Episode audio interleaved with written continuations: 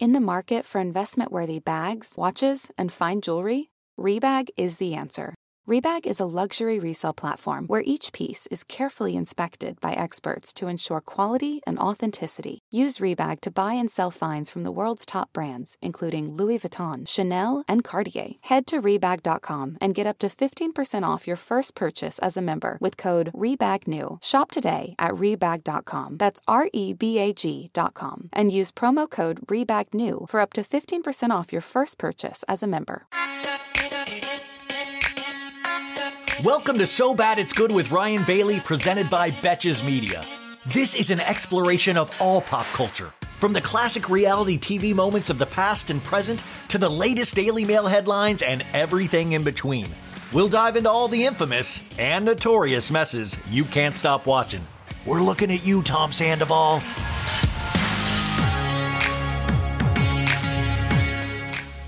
I can't believe What? that Tom Sandoval had Raquel Oh. over when Ariana's away I know. in the ju- jacuzzi I as know. well. What? I can't believe Folks, you had to start with a banger. It's Monday. Welcome to So Bad It's Good with Ryan Bailey. This is your pal Ryan. Like I said, this is your Monday episode. That was Kin Todd ringing in the new week as only Kin Todd can. I can't believe it's Monday again. I was in the jacuzzi and now it's Monday. I can't believe that. you gotta start with a Kin Todd on a Monday. It is. It- it's it should be a law. How the heck is everybody doing? Is it did everybody have a good weekend? Are we safe? We made it. Good. Let's try to have some laughter. Let's try to bring a little positivity into this. The only thing that we're going to make fun of today are celebrities and reality stars, but I hope each and every one of you is doing good and filled with the hope that can only come from five days in front of us. We can make anything we want out of those five days. By Wednesday, we will completely have shelved that notion and be miserable until Friday. But for now, everything is good. You hear that?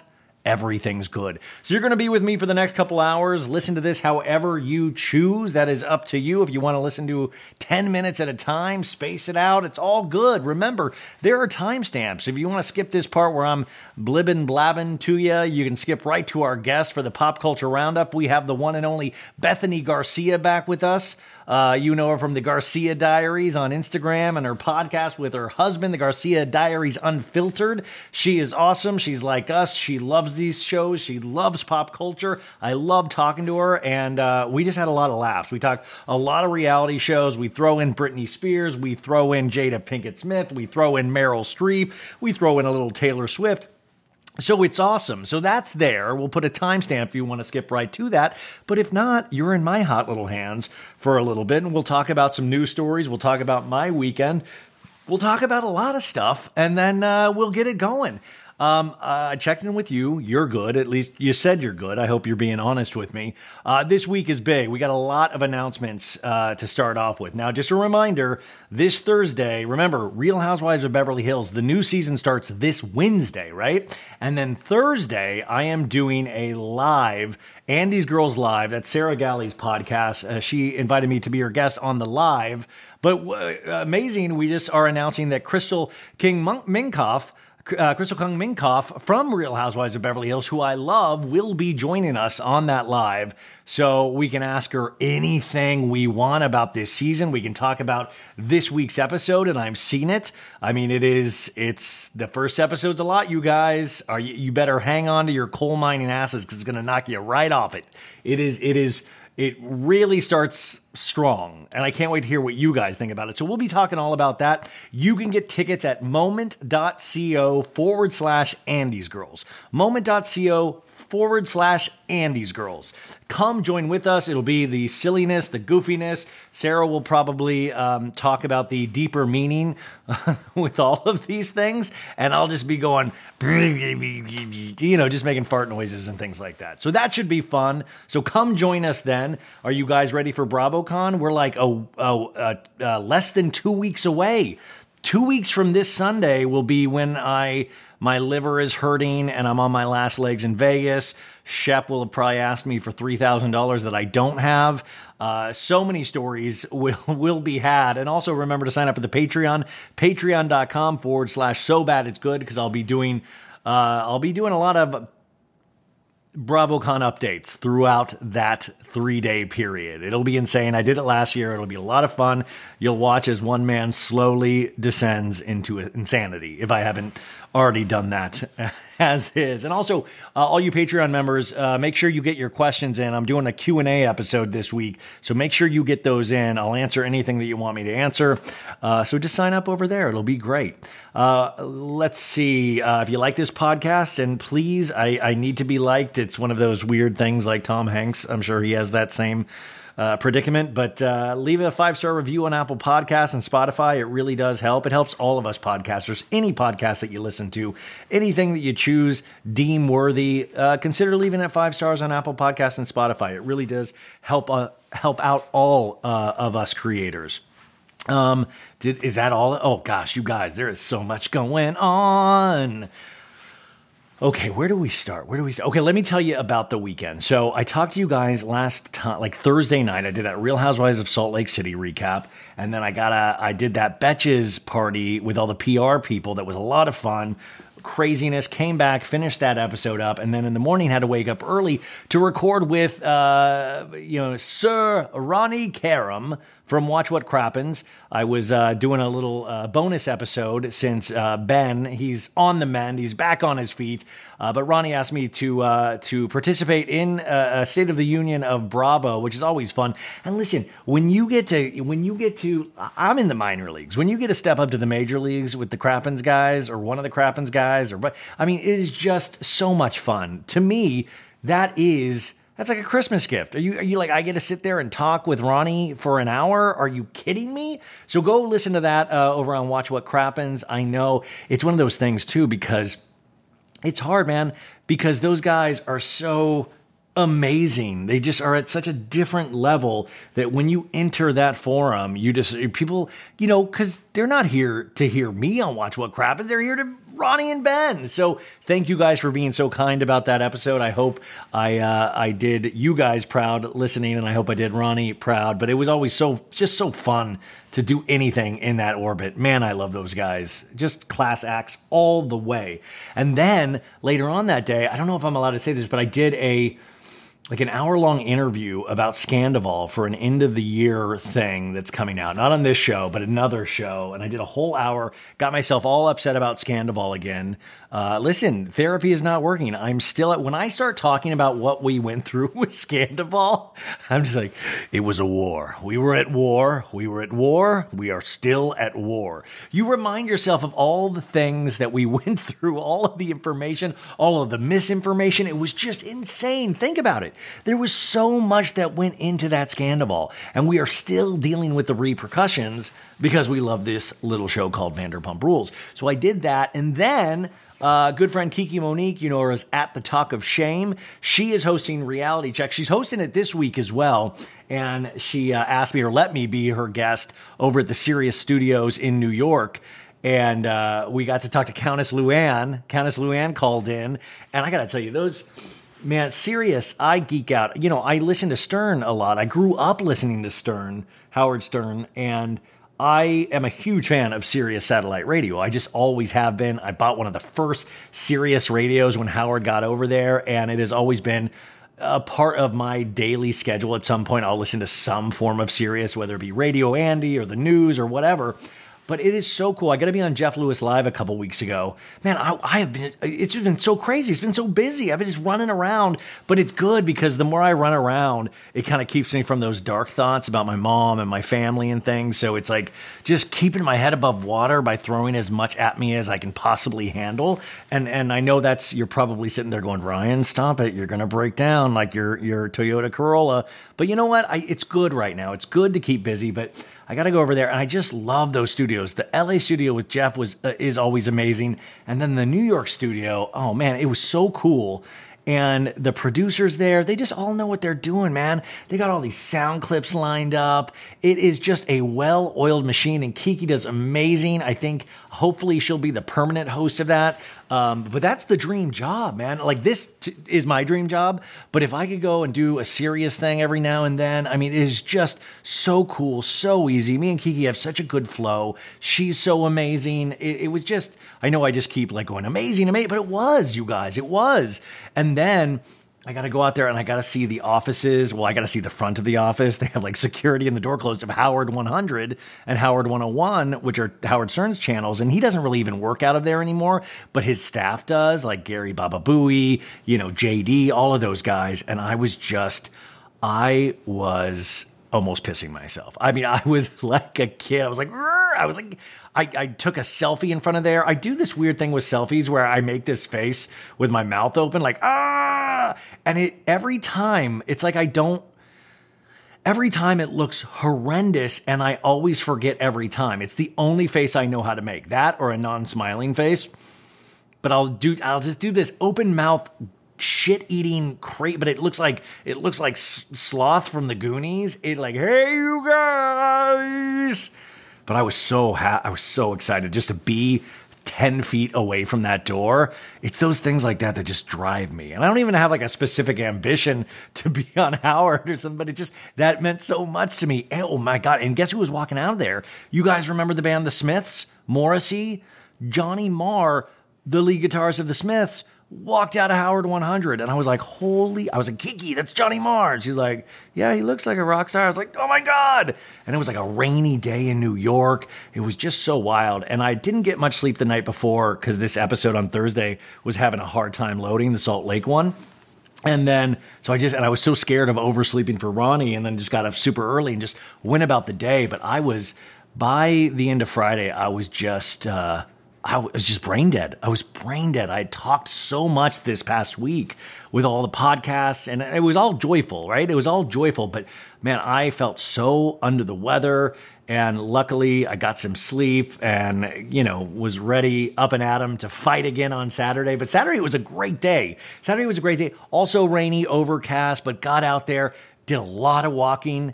Um, I will say we do, we have a Substack now. Maritza put together this uh, week's Substack, and it's really easy. It's free to sign up if you want some of the things that I'm watching, listening to, all of that jazz, and what Maritza and Sandra, who I wor- work with, what they're listening to, watching, eating, all that stuff. You can just sign up at So Bad It's Good, Ryan Bailey substack.com. So go sign up for free if you want to know what I've recommended for this week. A lot of fun. And it also tells you all the shows that I'm guesting on, all that stuff. So it's kind of a little bit of a one stop shop. I think it's cool. So go sign up. Woo! God, I hate asking you guys to do anything. It's you're here to listen. You're here to have a good time. And I'm giving you all this.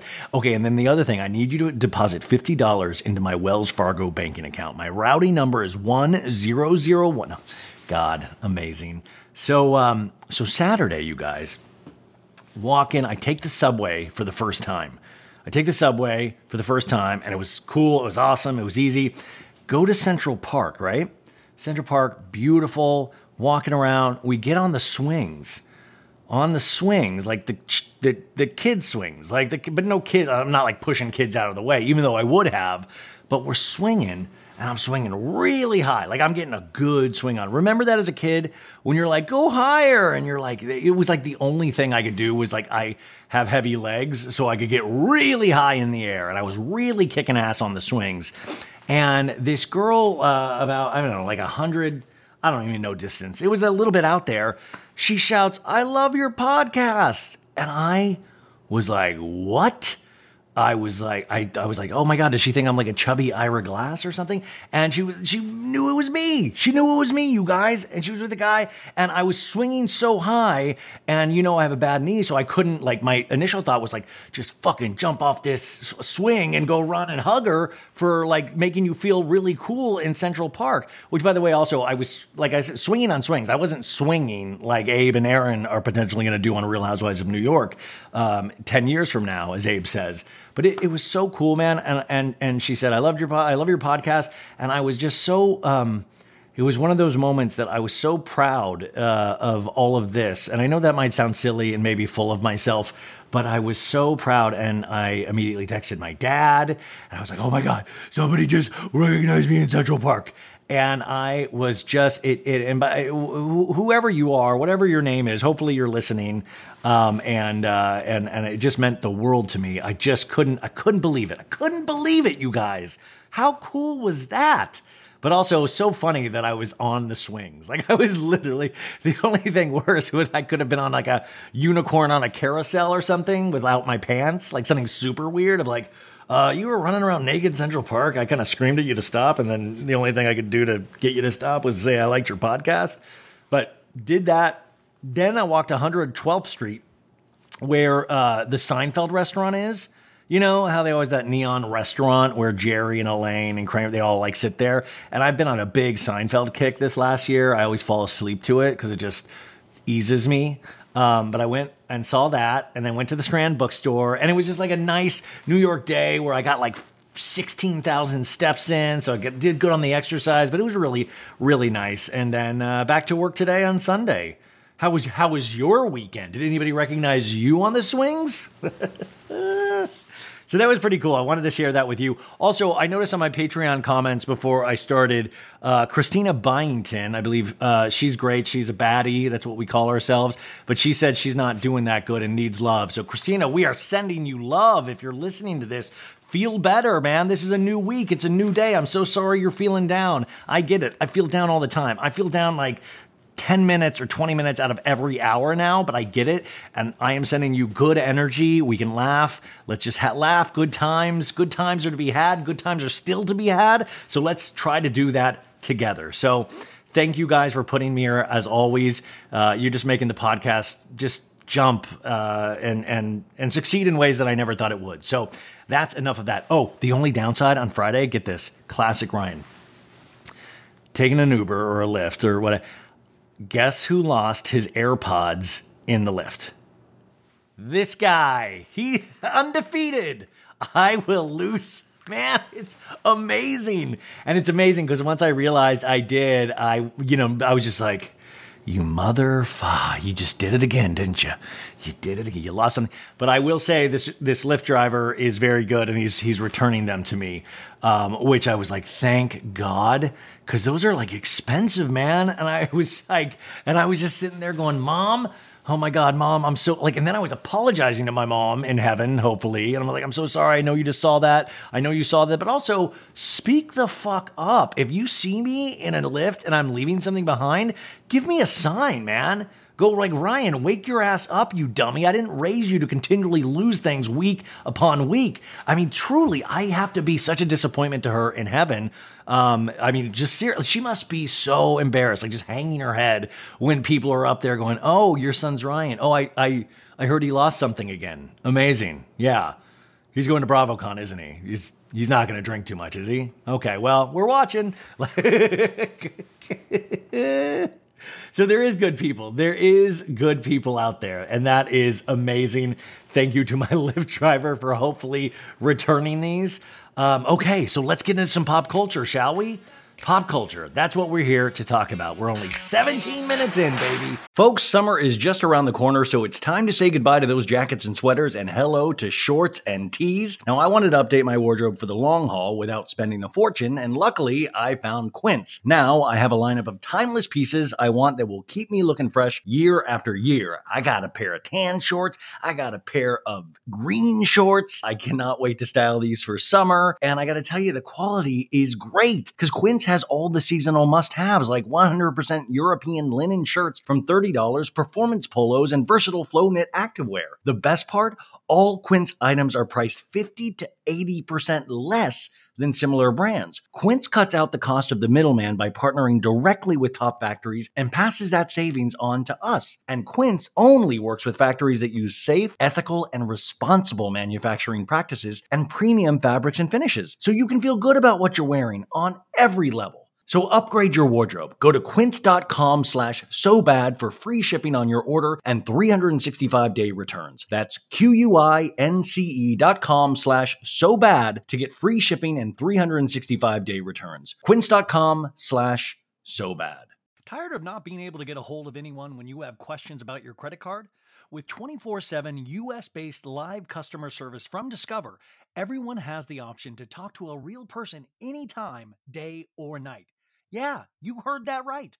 You can talk to a human on the Discover customer service team anytime. So, the next time you have a question about your credit card, call 1 800 Discover to get the service you deserve.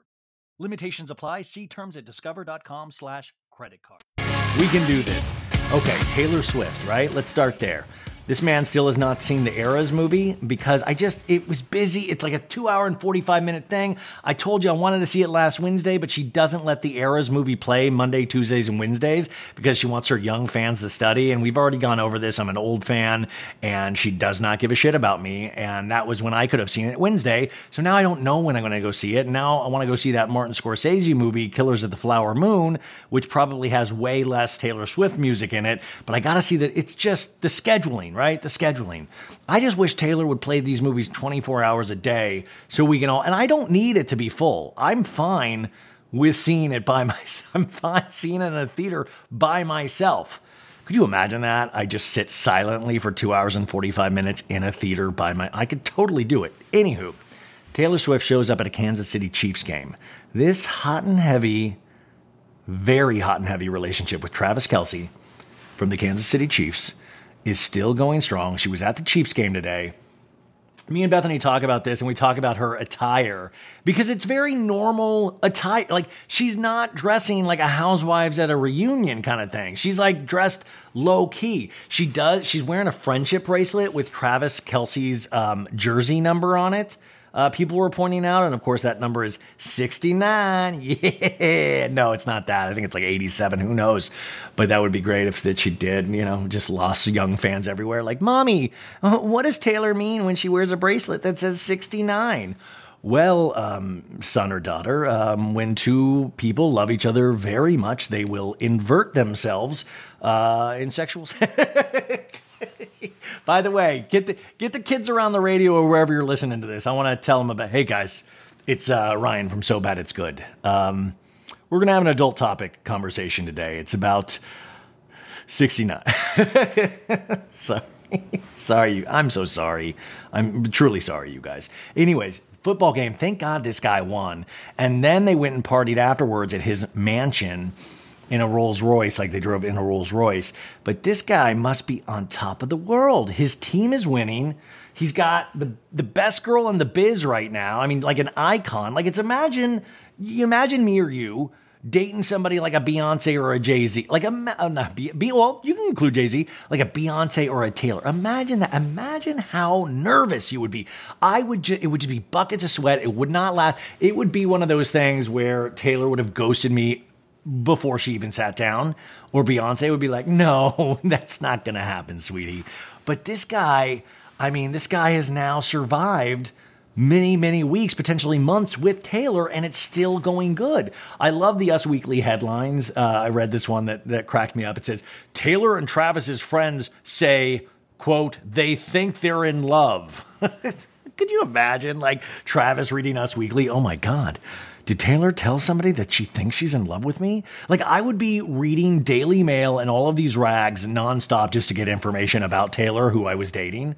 Like, Travis must be so pumped when he sees like this good feedback about their relationship. And then if Taylor ever gets mad at him, she, he'll be like, well, um, did you happen to read Us Weekly this weekend? Because it seems like a lot of people are digging it. They're digging us together. Also, Brittany Mahomes, which I never thought I would even know the name of a footballer's wife. That's Patrick Mahomes, the quarterback. Uh, thank you to Beth, who came on the show a couple weeks ago and gave me the lay of the land in terms of the uh, Chiefs. This uh, Brittany Mahomes and Taylor were in the box watching the Chiefs game together, and now they have a special handshake. They did like a, a, a cool handshake. I don't know if cool and handshake. They did like a, a special handshake and a cheer and I'm like, this is how Taylor works her way into these things where she's like, how quickly into a friendship with Taylor Swift does she institute a secret handshake? It seems like fairly quickly she's like doing a handshake, a potential blood brother, blood sister kind of thing. She probably asks you to like help with lyrics. It just seems like so much fun. Like arts and crafts are probably happening a lot, vision boards, the whole thing. Could you imagine? I'm ready for it. Like, I don't think I'll ever be accepted into her girl squad for obvious reasons, but I mean, it would be pretty cool. And then I would just be worried the whole time if she's going to kick me out of this squad. Like, so I just, I know it wouldn't be good. Like, I know it wouldn't be good. Also, when is she going to have a housewife in the girls' squad? I mean, do, maybe one of the RHONY lady. Could you imagine if Jessel Taank, if Queen Jessel joins Taylor's, like, Pavit, I can't. I'm going to the Chiefs game with Taylor, you can go to Vietnam for a banh mi, but I'm going to make friendship bracelets with Taylor. Could you imagine Erin and Sai just losing their shit upon finding out that Jessel was hanging out with Taylor Swift? Oh God, that's the kind of moment. Those are the so bad it's good moments that I truly want to see. So okay, Taylor Swift relationships going good. Another week, Travis has survived. It's like Survivor. Like which week is the tribe going to speak? You know, like, I'm sorry, Travis, the tribe has spoken. You are no longer dating Taylor Swift. So supposedly he's also going to go travel with her this summer overseas at her tour. I'm going to the Stockholm show. So if I get to see Travis, I don't have anything to talk to him in regards to football, but I'll be like, yo, dude, what's your favorite type of friendship bracelet? Like, I'm trying to figure out if I meet him there, what I'll, I got time. I'll figure it out. Let's talk about, speaking of RHONY, we had the Real Housewives of New York reunion, the first reunion with this new cast. And what did you guys think? We had an hour and 15 minute first part. The finale will be next week. And I thought it was good. I thought it was good. There was a lot of moments. I mean, Ubah came in way too hot for Jenna. Like Ubah seemed like she hated, like, oh Jenna, poor me, Jenna. Oh, poor me. But re- in reality, you are a powerhouse. But it is not poor me, Jenna. Like she had a she had a boner to to to really speak ill of Jenna. And I just, you know, Jenna's so like, um, uh, uh, well, I think, um, I think that, um, Ubah, that you have points, like came in hot. Andy even had to be like, okay, we'll get to that later, Ubah. Like almost too hot, where I was like, Ubah, pump the brakes a little bit. And then there was a lot of confusing things. Like Sai and Erin can obviously tell that they're not universally loved, Sai especially. And Sai kind of apologized when she needed to, but I didn't think she went far, far enough. I mean, she said to Jessel, she was like, I don't even think you guys even seem close. You and Pavit, you don't even seem like you like each other. And I'm like, dude, put a sandwich in your mouth and stop it. Like, stop it. How do you come off this unlikable? How do you come off this unlikable? I mean, she complained about Jenna giving her free gifts. Are you kidding me? Do you know how amazing it is to give gifts? Do you know, like, I, I, like Jenna, double me up on the gifts. I'll take Sai's gifts. How dare you, you ungrateful. Ugh, just really chapped my hide. Okay, the other thing is Brynn came to party. Brynn came to play. Brynn is like, I'm a full time housewife.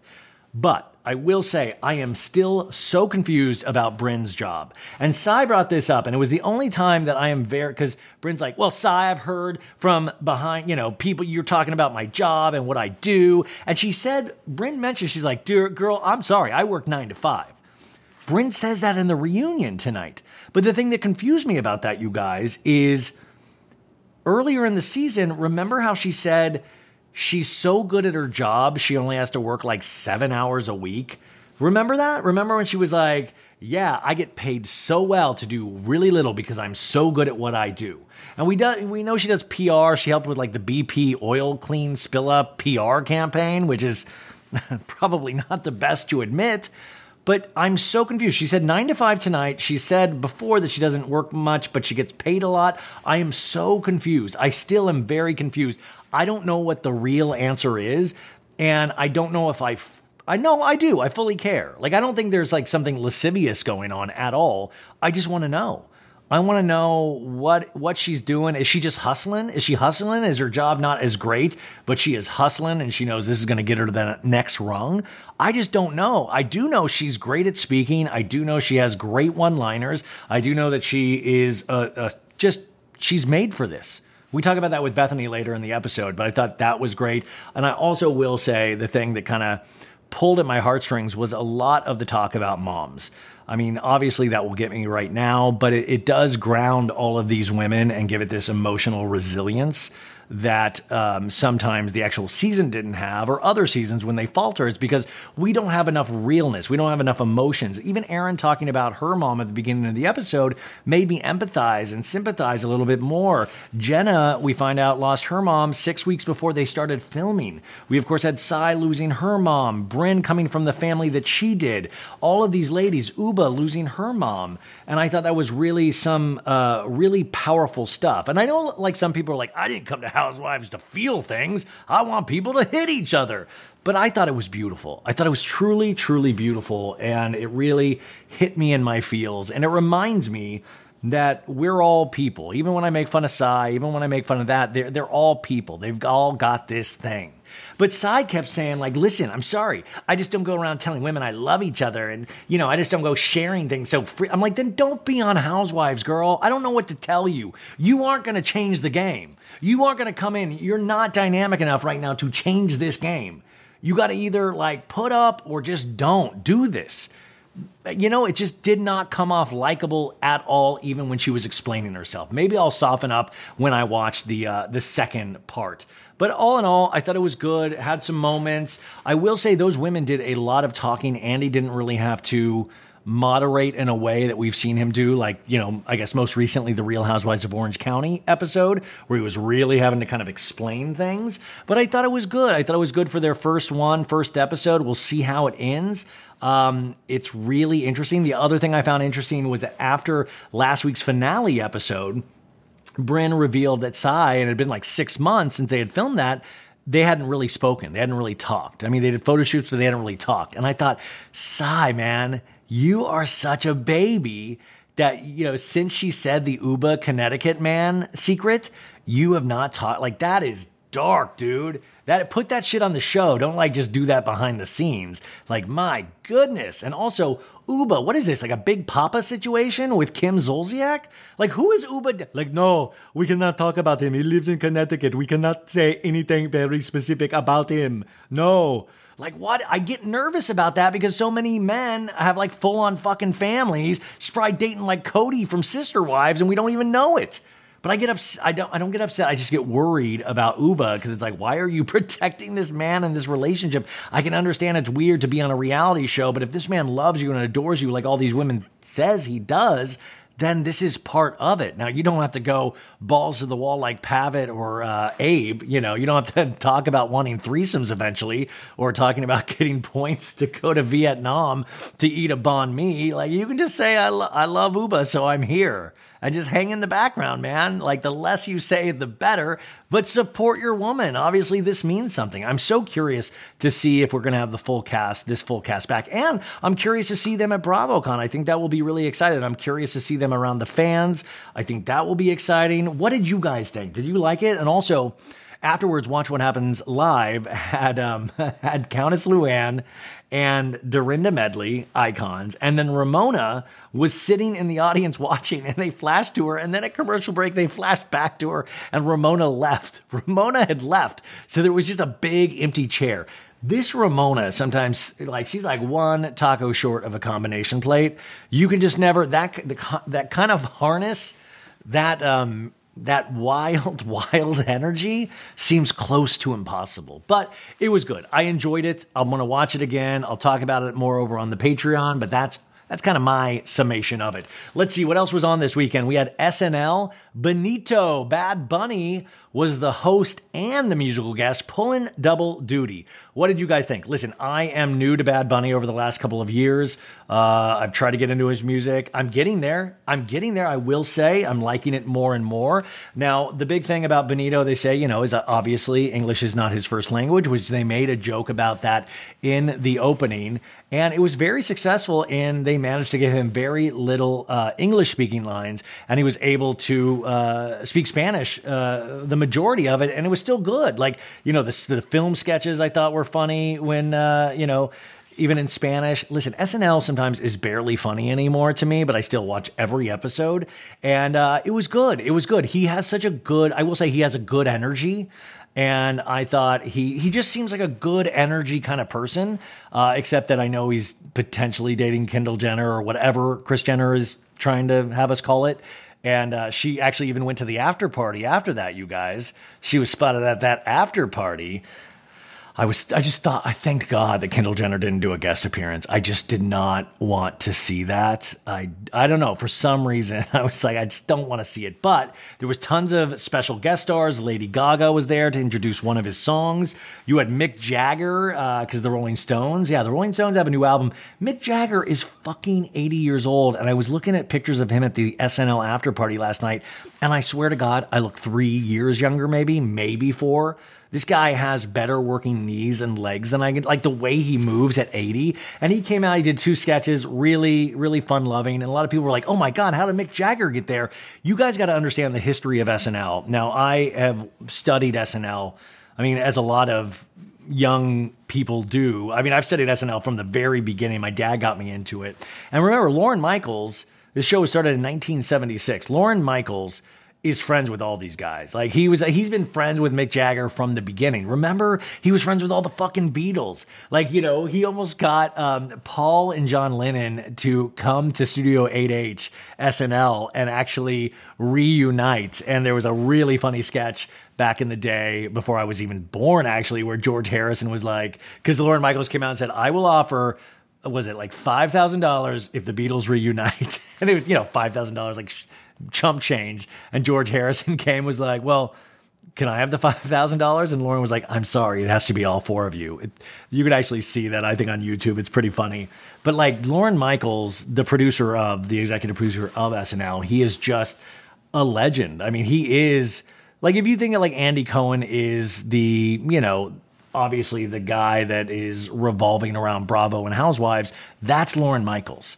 That's Lorne Michaels, the power that that man has. The dude parties in the Hamptons or just like dines in the Hamptons on a daily basis with like Martin Short, Steve Martin, Jimmy Fallon, all these people. He's created a lot of their careers, you know, even just the cast, let alone these friends. So Mick Jagger, it didn't surprise me to see him. I was just angry at how well he still moves at 80 my God, they have a new album out. So, anyways, that was cool. Uh, nothing really stood out. It was a good, solid episode. Um, but I thought Bad Bunny had really good energy. What did you guys think? Did you dig him? You, okay, okay, cool. Um, so we had that. Uh, also, this weekend, huge, and I didn't get her anything because I am so up my own ass lately. Kim Kardashian celebrated her 43rd birthday on Friday. And the only way you can count, uh, you can actually tell her that it's her 43rd birthday is that you count the rings around her ankles. It's like a tree. Um, that's the only place that she displays any wrinkles is one ankle. It's like a little, you can count 43 of them. But she, you know, obviously looks um, scientifically perfect. Uh, she celebrated her 43rd birthday in Los Angeles, and it was a who's who, you guys. You had um, Lauren Sanchez, who's Jeff Bezos' uh, fiance, of course, Jeff Bezos from Amazon. You had Kris, you had Khloé, you had Kylie, you had Kendall. Kendall went there on Friday, then to SNL on Saturday. Big flying weekend for Kendall.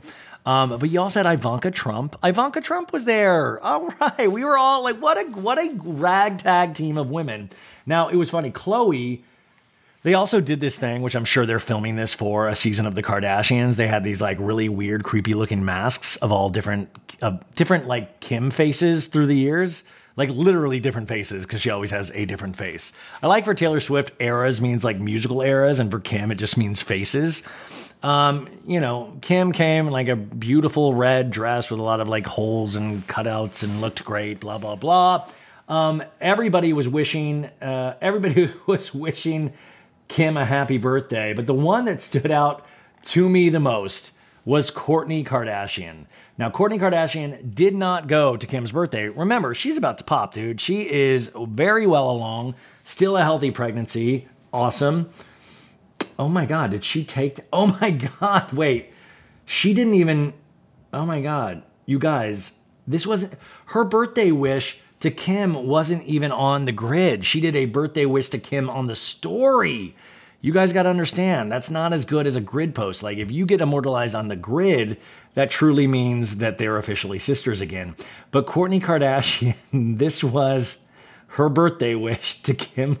I gotta find it. I know I screenshotted it, but it just struck me as so odd.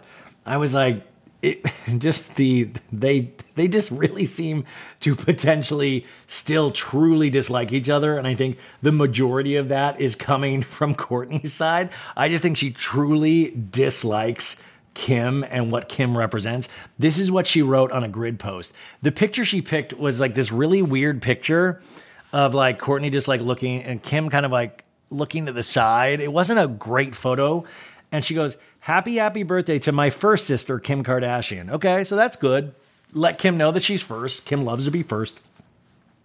Thank you for all those years of thank you for all those years of bossing Thank you for all those years of bossing you around and you actually listening to all my crazy ideas. People think the fights they've seen on TV are bad. If only they got to witness the hair pulling, nail digging ones from the early high school. The joys of sisterhood. I love you deeply forever and always. May God bless this year with love and happiness and abundant joy. We have made, I have made a donation. I have made a donation in your name to the Human Fund. Well, I mean, I mean, that was just not as effusive as Khloé. Khloé was like, "I live in your asshole. I love you so much. You are the Kiki to my Coco. Can we patent that as an? Can we trademark that?" Um, but she's thank you for all those years. People think the fights they've seen on TV are bad. If only they got to witness the hair pulling, nail digging ones from early high school. The joys of sisterhood. It was. It felt like Kris had been trying to. Um, you know, almost like a brand deal. She'd been working on this deal for months. So, like, Kourtney, I'm going to need you to do an Instagram post for Kim's birthday. No, I'm not going to do it. Can I get you to do a story? No. Okay. Can I? Do, I'll get. I'll buy some of your vitamins that you're selling. We'll do a couple ads with the family. I just need one story. Uh, I was thinking of something about you are the best sister that ever was. I will always love you, no matter how it comes across on screen. That's all bullshit. I love you. And then she'd be like, No, that's crazy. I don't feel any of that. I'm just gonna say that the fights that they see are nothing like we used to, and may God bless you and all that shit. it's so funny.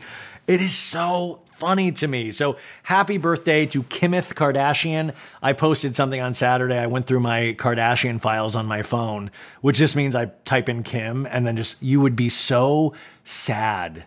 Mom in heaven, if you're late, you're so sad to see my my phone, my pictures on my phone like people are like, you know, just I would imagine normal guys have like cars and nudes and stuff, and I just have like a billion photos of Food God and the Kardashians and every housewife you could ever think of. And the thing is, I never know where to find them, so I always have to re-save photos again. Like the Scheana Shay Good as Gold, like the the the the, Scheana, sorry, the Scheana Shay tattoo one. Um, I have that photo of her with the tattoo. I have that photo. I would probably guess a hundred times. Like I've saved that so much because I still don't remember to star it and favorite it, so it shows up in my favorites. I love that we have a shorthand language, you guys. And if anybody's listening for the first time, I know this is a lot, but I do have a shorthand that we speak in where you guys kind of just get what I'm saying, even though I'm going fast but it's just a mess. Remind me at BravoCon, you guys, if you see me, just to open up my camera roll and show you for just a little taste. You will want to immediately leave at that point. So happy birthday. I found this uh, Daily Mail headline that I talked about a little bit ago, but I, December 23rd, 2021, this was my favorite Daily Mail headline was Pete Davidson, uh, Kim loaned Pete her like rolls Royce to actually go buy marijuana, but Pete forgot his ID. So they turned him away at the marijuana store in Hollywood. And then there's a picture of Pete peeing next to Kim's Rolls Royce. If you don't believe me, go to my Instagram. You can see it. But also, how funny. It's like December 23rd. She, he's hanging with the fam and he needs to run out to buy weed and forgets his wallet in Kim Kardashian's Rolls Royce. I mean, that has every pop culture element that you could, lo- I mean, that you want. It has like a what the fuck moment. It has a hysterical moment. There's a serious element into it because you're like, oh my God, Kanye's going to flip out. That was when Kanye was like still like, you know, after Pete or Skete. It had every element. You were like, oh, this is so close to Christmas. Like Kim's just encouraging him to go out and buy weed. Like, this is wild. Truly wild. One of my favorite headlines of all time. So happy birthday, Kimith Kardashian. Um, let's see. We talk about Jada Pinkett Smith with uh, with uh, Bethanie, um, her book. Has anybody is anybody going to read that? Is anybody going to listen to that? Like, listen, I I listen to everything now because of the library, and even me, I'm like, nah, I, I think I'm going to pass. I think I've read everything that's going to upset me that I need to, and just paid six headlines from that book. Like, I just have to accept that Will Smith wants to be completely embarrassed. I, I, well, this is it. Will Smith must get off on being publicly humiliated on a weekly basis. He must love it. He must love it. He must think that's real love. And I've just got to let, let go, let go, let go. Just, just, it's, it's all going to work out.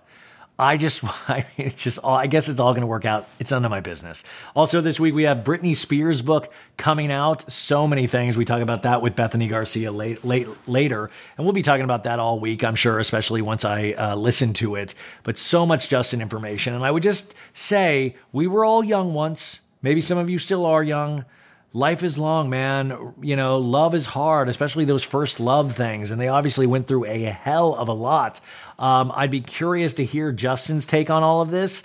But Justin has never been great at confronting the issues, whether it be Janet Jackson or even most recently, a couple years ago, when he was spotted with that one girl on the set holding hands, and he's with, you know, Jessica Biel and as a family with her.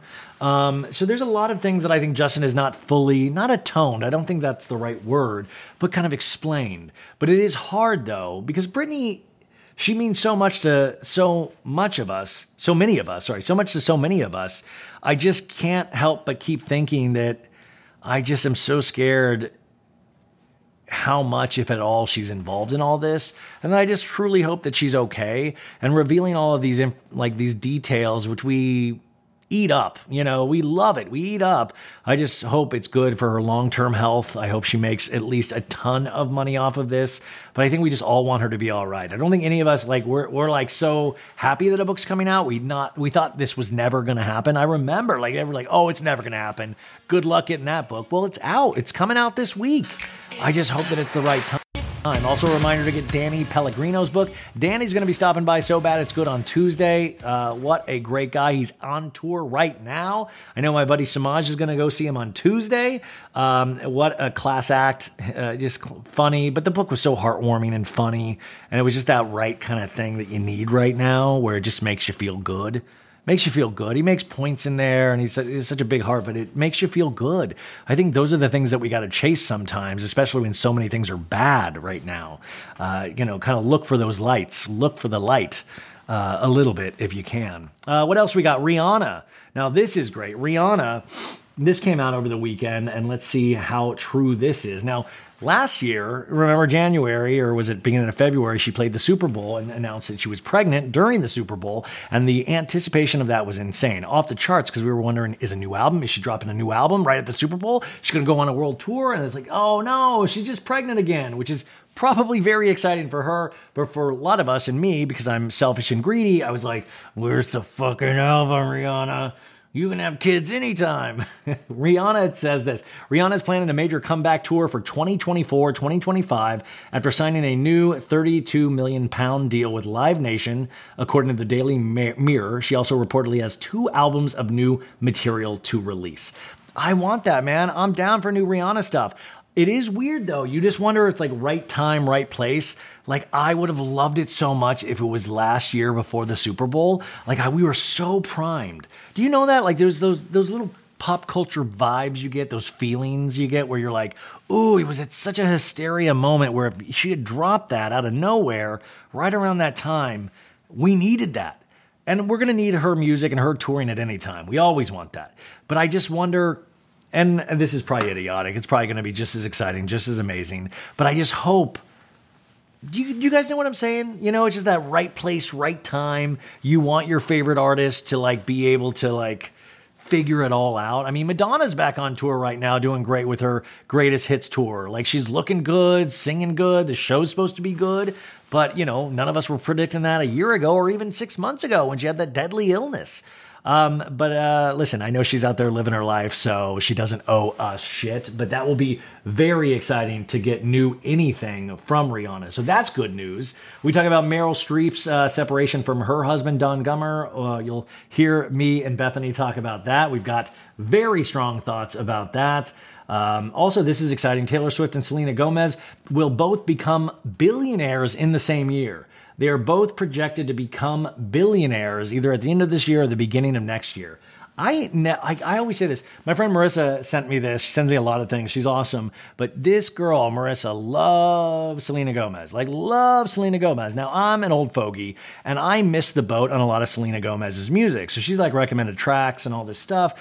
And I will always hear a song. I didn't even know it was Selena Gomez's. And I consider myself sort of up on music. So it's a secret shame, some of my blind spots. And Selena Gomez always has been this blind spot for me, even though she is one of the most streamed artists. And I think, if I'm not mistaken, or at one point was the most YouTubed artist of all time. But I know she has that like skincare company that's like cuckoo bananas in terms of sales. But I just never like I know she's a superstar, but I never thought she was even near like where Taylor Swift was. And you know what pisses me off, you guys? But I guess it's cool because everything comes out in the wash. Kim Kardashian now is potentially going to be worth more than both of them by the end of next year. Isn't that insane? Kimeth Kardashian, 43 year old Kimeth Kardashian, is going to be richer than both Taylor Swift and Selena Gomez combined. Did you ever think you would see that when you watched her come back from Vegas early on that one episode of Keeping Up with the Kardashians to do the Carl's Jr. episode? You remember that episode where Scott got hammered and shoved like the dollar bill in that waiter's throat of like, hey, leave me alone, man. I'm not drunk. You treat me with respect, dude. Like wild. So congrats to both of them. Uh, I hope you'll join my Patreon, Selena and Taylor. That would be tr- truly incredible. Oh my God, this Sophia Bush. Did you hear about this? I love that. Did you hear about this, you guys? This Sophia Bush, she just gets out of this marriage, right? She's now, I mean, the rumor is, well, I don't even know if it's a rumor. They're like spotted everywhere. She had her first date. This is People Magazine. This is an actual article. Sophia Bush and Ashlyn Harris had first date a few weeks ago as they're both beginning new chapters. Now, this Ashlyn Harris is a soccer player. And I'm not a sports guy. We've established that so firmly.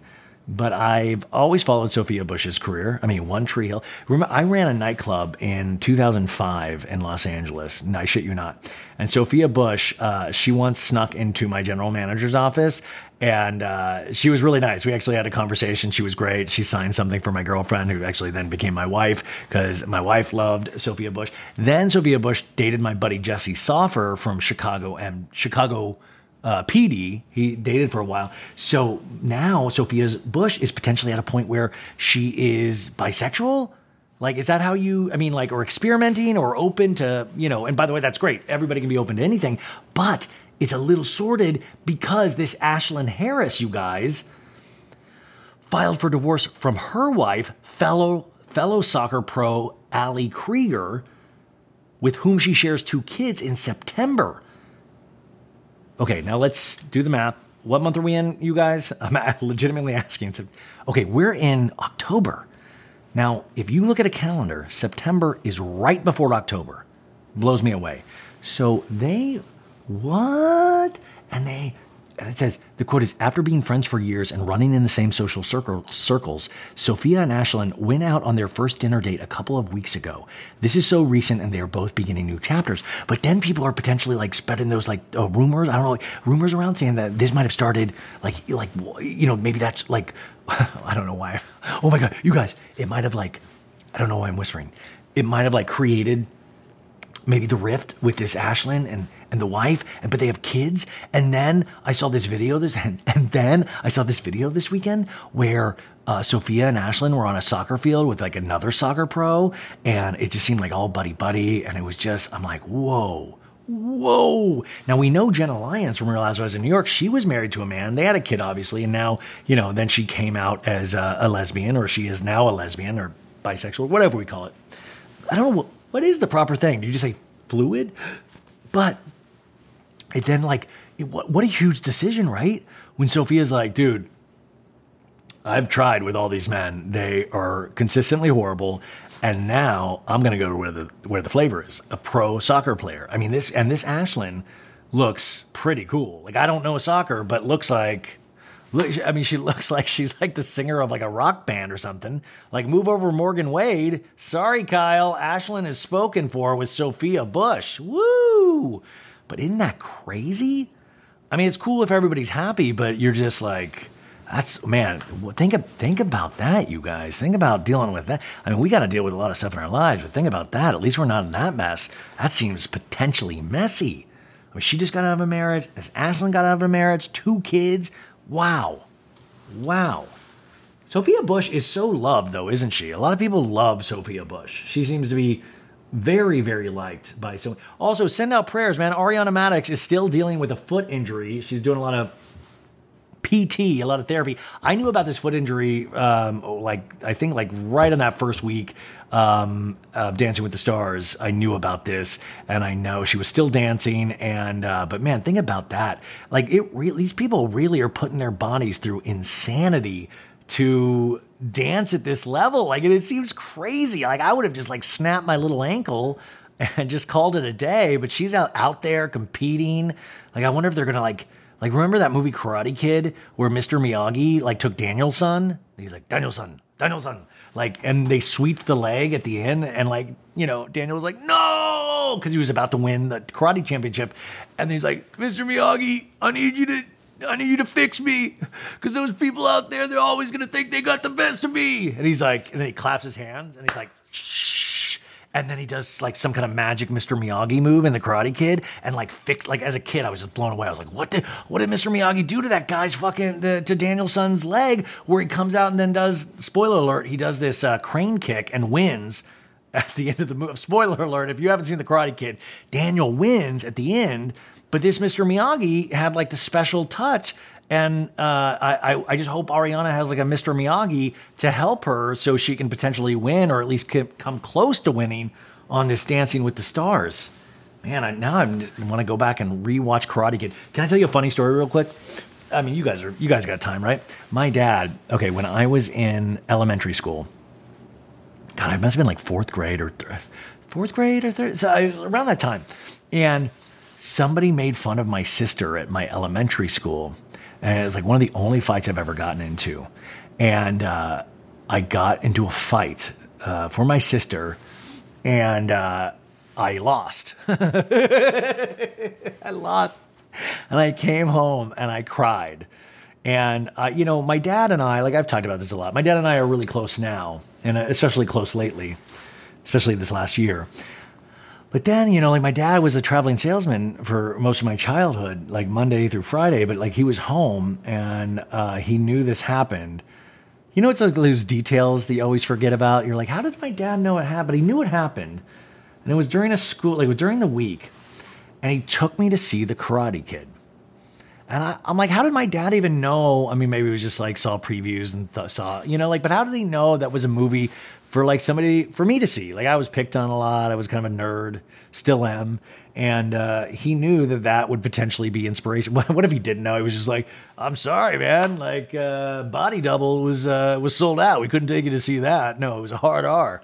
But he took me to see the Karate Kid, and I remember that as a real. Um, I just thought that was so great of him. Yeah, we we had those little moments, right? Those little moments. That's the only way I like. That's sometimes that's the only I wish that we had like that like a memory drive in our head that you could remember it crystal clear, that it wasn't fuzzy. You know, we can remember, like, memory is such a weird thing because we even go back and we can get facts completely wrong. But I sometimes wish I could watch that in HD digital. Not even the fight of just going to the movie with my dad. Like, what did we talk about on the car ride over there? Did he, did he give me an advice on the car ride home? But that's why I love pop culture, right? That's why we all love that kind of stuff. These moments, like these movies or a song that you listen to, the right time, the right place with the right person, it sticks in your head for the rest of your life. Isn't that cool? It's pretty cool, right? Um, yeah, that's really cool. Okay, anywho, you guys, we've also got a big week of television. Of course, Monday, you got Below Deck Med. Tuesday this week, unfortunately, we do not have Salt Lake City because the new Winter House is premiering on Tuesday. I have watched the first two episodes and it's good. It's fun television. I think you'll dig it. Tuesday, that's Tuesday. And then Wednesday, you guys, the return of Real Housewives of Beverly Hills. And then directly after that, you have Watch What Happens Live with Kyle Richards. And this is fun. Do you guys remember she was like a friend of on a couple episodes? Um, what's her name? Uh, fuck her dad, uh, Bruce Springsteen. It was like Freddie Springs. No, no, Freddie Mellencamp. Freddie Mellencamp was going to be joining Kyle. And I hope they talk about the tough questions like, why didn't you fall in love with me, Kyle? Please, what does Morgan have that I don't? So I'm excited to see that. Freddie Mellencamp is fun because she is one of those people that I thought she was a completely ineffective housewife for so many seasons. A lot of you guys might argue that. I have different feelings, but she has a very successful podcast because of Tamra. She has that Schwartz podcast. It's very successful, and a lot of you guys love it. Uh, and like, I, I, just always find it funny, and I will include Bethenny Frankel. Uh, we, her Christian name is Bethenny Frankel, but I call her Bethenny Fronkel these people that complain about housewives and say that they will never, their life will never be just about housewives, it's always those people that make 100% of their lives housewives, especially after they're off the show. Like 100% of their life is clinging onto that show with like a tiger grip. I don't even know if tigers have a good grip. That's just the example I'm using. Like Beth, this Bethenny Frankel, man, now she has a new podcast with Nene. It's called Bethanini. Come on, guys. We can do better than Bethanini. That's like in like the Twilight movies when they fucking named the kid Renesmee. it was like Renee and Esme. Let's just jam them together. Renesmee, Bethanini. Bethanini. Bethanini sounds like like a like like some kind of psoriasis that you get. Like, oh my Bethanini, it's scratchy. I just can't stop scratching my Bethanini. But this Bethenny and Nene, they're getting together to probably bitch about Bravo because that's all we do. And also be prepared. I'm sure this will drop around BravoCon time, but Vanity Fair, as we've said, uh, has a deeply reported, that was the quote, deeply reported article coming out about Bravo and their practices in regards to their shows. It's going to be about them uh, having people over drink and all of that stuff. Um, so be prepared for that. I just don't love the cut of any of this jib. You know, I just don't. I just think uh, it, it's starting to come. Not starting. It's come off like sour grapes again and again and again. And remember, they're going to use the artist formerly known as Raquel heavily in this Vanity Fair article. Rachel let the bean spill on that a while ago, so that's going to be in there. You'll have the uh, over drinking. But I do want to say, uh, I was listening to that uh, "Not All Diamonds and Rosé" book by Dave Quinn, which I keep talking about, but I just am so enjoying listening to it. Um, they have uh, they mentioned in that in the Real Housewives of Beverly Hills section that in one of the earlier seasons they paid for Kim Richards to go to rehab. Like they do care. Like even they were talking about Taylor Armstrong and Russell, and when like the physical violence happened, and once she was able to say that on camera, they were actually able to step in because it was no longer just like a presumption, like you know, so they couldn't get in legal trouble. But they genuinely care about these people.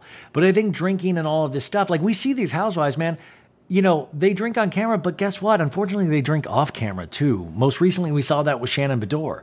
That wasn't anything to do with filming.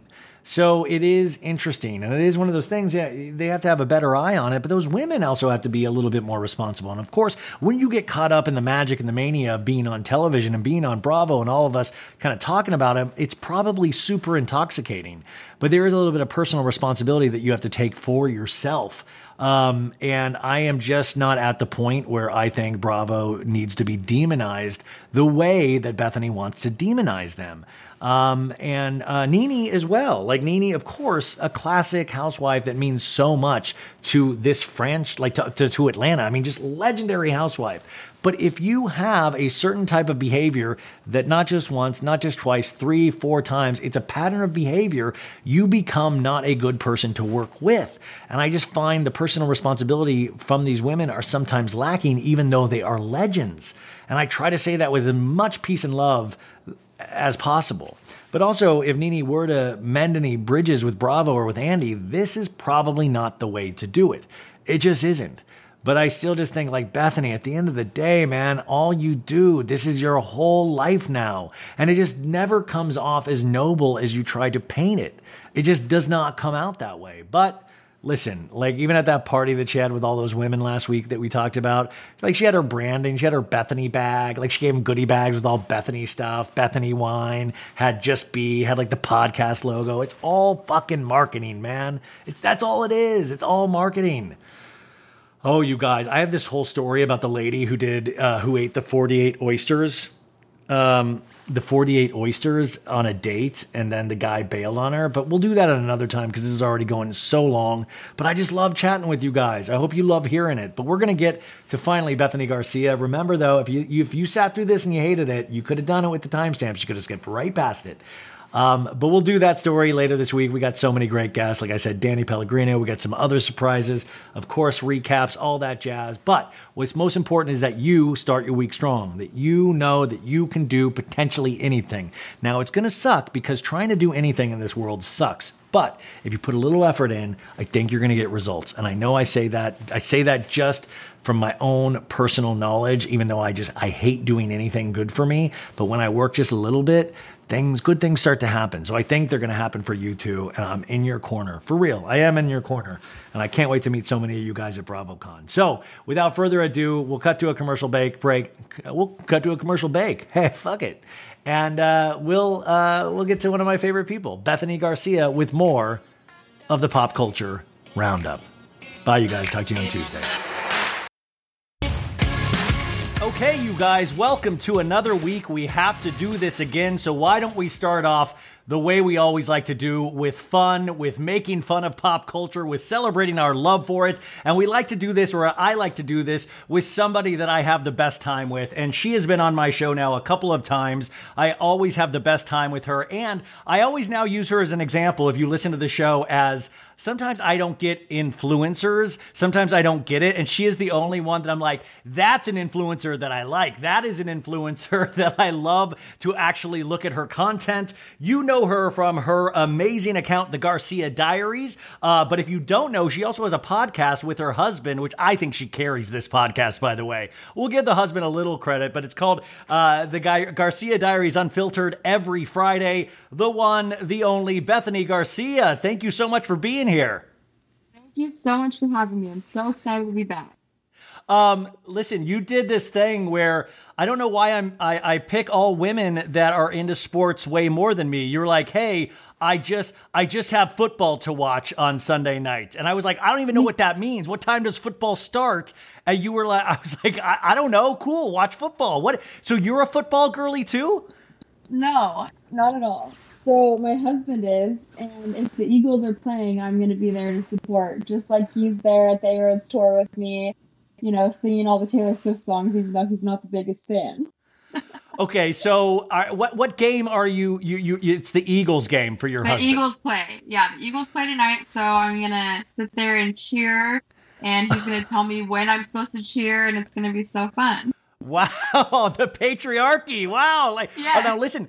Uh, Taylor Swift, I do know this. Taylor Swift is at the another Kansas City Chiefs game, which I believe is that I don't know if that's right now or not. It's literally as we're sitting here right now. And my husband's out there watching that game, and he was like, "Babe, Taylor Swift's here." So you know what I did? I sat down and I watched for a few minutes on Taylor Swift Lookout, but I didn't see her, so had to go to good old Instagram to see all the pics of my girl. I mean, how does she look? I mean, does she look like she's having a good time? I want to see her one day just like pouting at the football game. Like, why am I here again? I want to see her one day in a cute outfit. That's what I want to see. I'm waiting oh! for the cute. Oh, you oh Swifties. Uh, that's a, that's a pull quote. Bethanie Garcia I, comes for Taylor Swift's football outfits. I love her so much. She needs a stylist so bad. But I like I that that she kind of do, I like that she dresses like like a better version of what I would potentially wear at a football game. Like whatever oh. Old Navy was selling, I would wear. Her and I have like the same sense of style, and that's why I feel comfortable saying that because everyone tells me I need a style. but wait, what do you do? You want her to dress like a like a housewives at a reunion? Do you want her in like a big sparkly no, gown? Maybe like some Hailey Bieber streetwear, or like she has she has so many fashionable friends. Like she's friends with Blake Lively. I, am like, come on, like just step it up a little, you know? She's do you? Wearing, I mean, like, do you? Some of the stuff I'm like, girl, this is not 2012. Like, I like that she's there in a windbreaker. I like that she's there in a windbreaker and some like ill-fitting the, like, jeans. The combat boot heels. I'm like, no, not the combat boot heels again. I always think, do you think her like girl squad that she always has with her, do you think they're at a point where they're too scared to tell her to step it up fashion wise? I yeah, I think so. I'd be scared. I'd be scared for sure. I'd be like, um, don't not invite me to your Rhode Island parties. Could you imagine getting along with Taylor Swift really well and then you say one wrong thing and you're off the list for the gone. rest of the season? Yeah. I mean, she's probably, you just like, she doesn't answer the emails anymore. I, I also wonder, does she like what her text threads are like with her friends? That would be amazing. I would give my firstborn to just have her phone for 30 minutes and just to go through it like as fast as I can. Listen, you said you were making reels. You were making reels all morning. You need to make a reel where you're like, I am going to give away my firstborn if, and that would be a great Taylor Swift challenge. Yeah. Um, Put a I finger will down if you give up your firstborn child. Yeah, by the way, your kids are on the wall and you can just tell they're petrified. They're like, Mommy's about to give me away. Um, you influenced me recently, and I talk. I didn't really get to talk about this, and we made a video that we haven't been able to release yet because a lot of stuff happened with my family and my mom. But I went to, based on your recommendation, my first med spa in Gilbert, Arizona. What what is that place called again? It's called Skinfinity. Skinfinity, and they did Botox on me, and we went and filmed videos, and they were so lovely and nice. And that was the first. I was like, listen, I got influenced by you, and they just did it light. Um, they did it light, but they were so caring. They walked us through the process. I brought Maritza with me to film, and I was so scared. And I was also hoping that it would completely change my life and that I would look like a completely different person. And unfortunately, I, I don't, I still look like me, but like a less wrinkly version of me, I guess. yeah, guess. it's like you but better. A little better. yeah, yeah, it's like, yeah, where's the personality section in here that it like helped me with? The, uh, I think I probably scared all those ladies there, but they were so lovely and so great, and I was like, now that's good influencing. Like I was like, that's kind of great because you've actually visited that place, I think multiple times and worked with them, and I thought that was so cool. Yeah, yeah. They do the best facials ever. You gotta go get a facial there. That's So that's it. I feel like I'm like just uh, rotten from the inside right now, where it's like my skin isn't glowing. I just, I mean, I'm obviously tired all the time, but I got to imagine you are too with five kids. Those things really help, but I, I just hate having the thought of like having to take care of yourself on a daily basis. I know it's a lot of pressure, but I okay. So Anthony has like really crazy smile lines. My husband, and a few years ago, I was like, "Let's go on a date night." Like, you know, I planned the whole date night. He had no idea where we were going. We like pull up to like a building. He's like, "What are we doing?" And I was like, "Oh, nothing. I just have to stop and grab something." We walk inside, and they're like, "Hi," and I'm like, "Hi, we're here for Anthony Garcia's appointment." He's like, "What the fuck are we doing?" So then we go in the room and I'm like, he wants Botox, like all in his crow's feet. and he's like, what the fuck? So anyways, he was he was like shitting himself. He was so scared, but he did it, and he's I I don't. I think he's been back one time, which I also tricked him into it that time too. But Oh, yeah, he's listen, not. I think he's not that's into ro- that's the height of romanticism. I mean, I think because Yeah. then I got into like I didn't know about the 11s, like all the stuff that all women seem to know about. I was like, oh, that's what people. I thought they were talking about some Stranger Things character, and it turns out like the 11 on your forehead. And I was like, this is truly, it's like an art form. And as long as you That's are nice. tasteful with it and you don't become like an eighth season housewife, you're good. Yeah, I think like the worst housewife ever, the work, the worst work ever on a housewife is Brandi Glanville. Like I look Ooh. at her and I'm like, how did it go so wrong? You know, and and I, you know, it's like I know I. I like I, I can't really talk about women's looks or I've been like, you know, you're always supposed to be careful about that. But Brandi, and especially because so much housewife stuff is always being talked about, especially with her, because we had to postpone Ultimate Girls Trip because supposedly she got into it with Caroline Manzo. And then this week, I don't know if anybody saw this, but on Ultimate Girls Trip season two at uh, Dorinda's Bluestone Manor, there was the gentleman that was like the butler for the place. He's suing Bravo now. He had a lawsuit come out this week and he actually names Brandi in that as kind of grabbing him inappropriately. And this Brandi cannot catch a break. I No, really really feel can't. well, it's like we celebrate her, but then at the same time, she always seems to go above and beyond. And I, I'm scared that Bethenny Frankel's gonna get her hands in, like, like gonna gonna get out to like. How did Brandi not be part of the reality reckoning? I feel like Brand, like Bethenny's like waiting to They get to They don't her. even want her. They don't even Oh want her. God. They're like, please.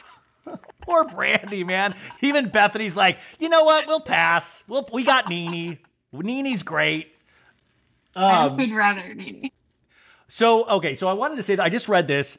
Lala Kent from Vanderpump Rules is celebrating five years of sobriety this weekend, which is incredibly amazing. But is it you just went to give them Lala live, correct? Yes, I did. It was so Where fun. where was that?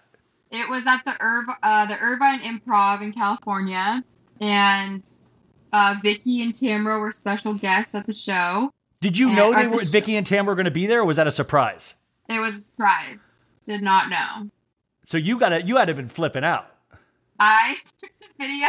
It's so funny because after the next day, Tamra Judge DM'd me on Instagram and she was like, "Can you please send me the video that you posted yesterday?" And I'm like, "Okay," but it's just me sounding like a freaking lunatic, like like you can't even. Hear anything that's happening on stage? I'm just screaming my mind, like horrible, horrible. Yeah, because you're getting your video. life. I mean, that's that's what Yeah. we we want to see those moments, and you get so excited. Yeah. I wonder if Tamra wanted the video to try to make Teddi Mellencamp jealous. Like, guess where? Another live event for old Tamra. No, it was awesome, and they spilled tea, and they were just. It was a great show. They were great. Yeah. So what and they tea? looked so good. They looked so good.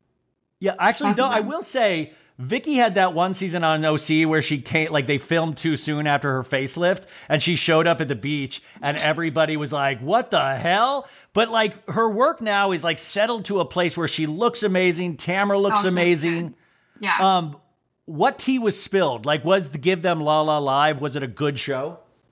It was a good show. So Lala wouldn't really talk about anything coming up with Vanderpump Rules. It was like, Oh, perfect. Uh, you- Great. you know, you have to watch kind of a thing, which is always good because I hate when it's like, We know everything that's happening. yeah. but they did a Q&A at the end and people were asking her questions about like Tom and what's going to happen with Tom and Sandoval, obviously. And she was like, I will say, you know, like how they're doing that thing where they're trying to like give him a pass little. She's like, I will Yeah. say, like you'll see, you'll see what happened. Everyone was like booing her. It was hilarious. They were like, no, no one's into it. Um, I was the first question of the Q and A, and the best question. Like, honestly, What's the question? honestly, people need to step it up with their Q and A's. I asked her, "Fuck, Mary, kill, fuck, Mary, kill," and I did, and I'm so glad I changed it last second because I was gonna say Randall, but good thing I didn't, um, because her daughter was there. But Daddy? Dad? Did she just say Daddy's name? did she just say kill dad? Um, no, I said Tom Schwartz, Tom Sandoval, and James Kennedy. Can you guess what she said? For Okay, for I have a thing. I have a feeling it'll be it'll be F. She'll be like F. DJ James Kennedy because I've already done that and it was not bad. And then I think it would be okay. You know what? I, I'm gonna. I think it would be marry Tom Sandoval. Weirdly enough, and kill Tom Schwartz because she's still upset that Tom Schwartz played pickleball with Randall Emmett. She said, "Kill Tom Sandoval immediately before I could even finish the ah! sentence." Kill Tom Sandoval. She's like, "Fuck him." Then she was like, "I would fuck James Kennedy because he lays good pipe." I'm laying good pipe on guys night. Yeah, laying pipe. I'm laying pipe on Lala. Yeah, and then she said she would marry Schwartz. Schwartzy. Why did she say yeah. Schwartz? You're like, why? Did, she have a reason? her reason, but it was something about like he's sad and like lonely and Like know. a I like a husband should be. Sad and lonely, yeah. like a husband should be. something. Yeah, it wasn't like the funniest answer, but after that, everyone was like, like the worst questions that you could ever ask. I'm like, this is your one chance to ask like three of the most iconic Bravo celebrities questions. These questions are horrible. It's like, well, who inspires you? Like, how do, how do you mom so good? Like the worst question. So, anyways, yeah, and then uh, Vicki and Tamra were saying their like least favorite castmates and that kind of stuff, and it was hilarious. So, Did Vicki I take another opportunity? Did to- Vicki take another opportunity to shade Teddi Teddi, Teddi Mellencamp? I don't think so. I don't think she did. Now, did you get to meet Lala afterwards? No, we had a VIP booth, and which was like the highest like ticket that you could get, but no meet and greet, unfortunately. Was there any VPR cast members there to support her? Well, the first night, which is we weren't there, Stassi was there.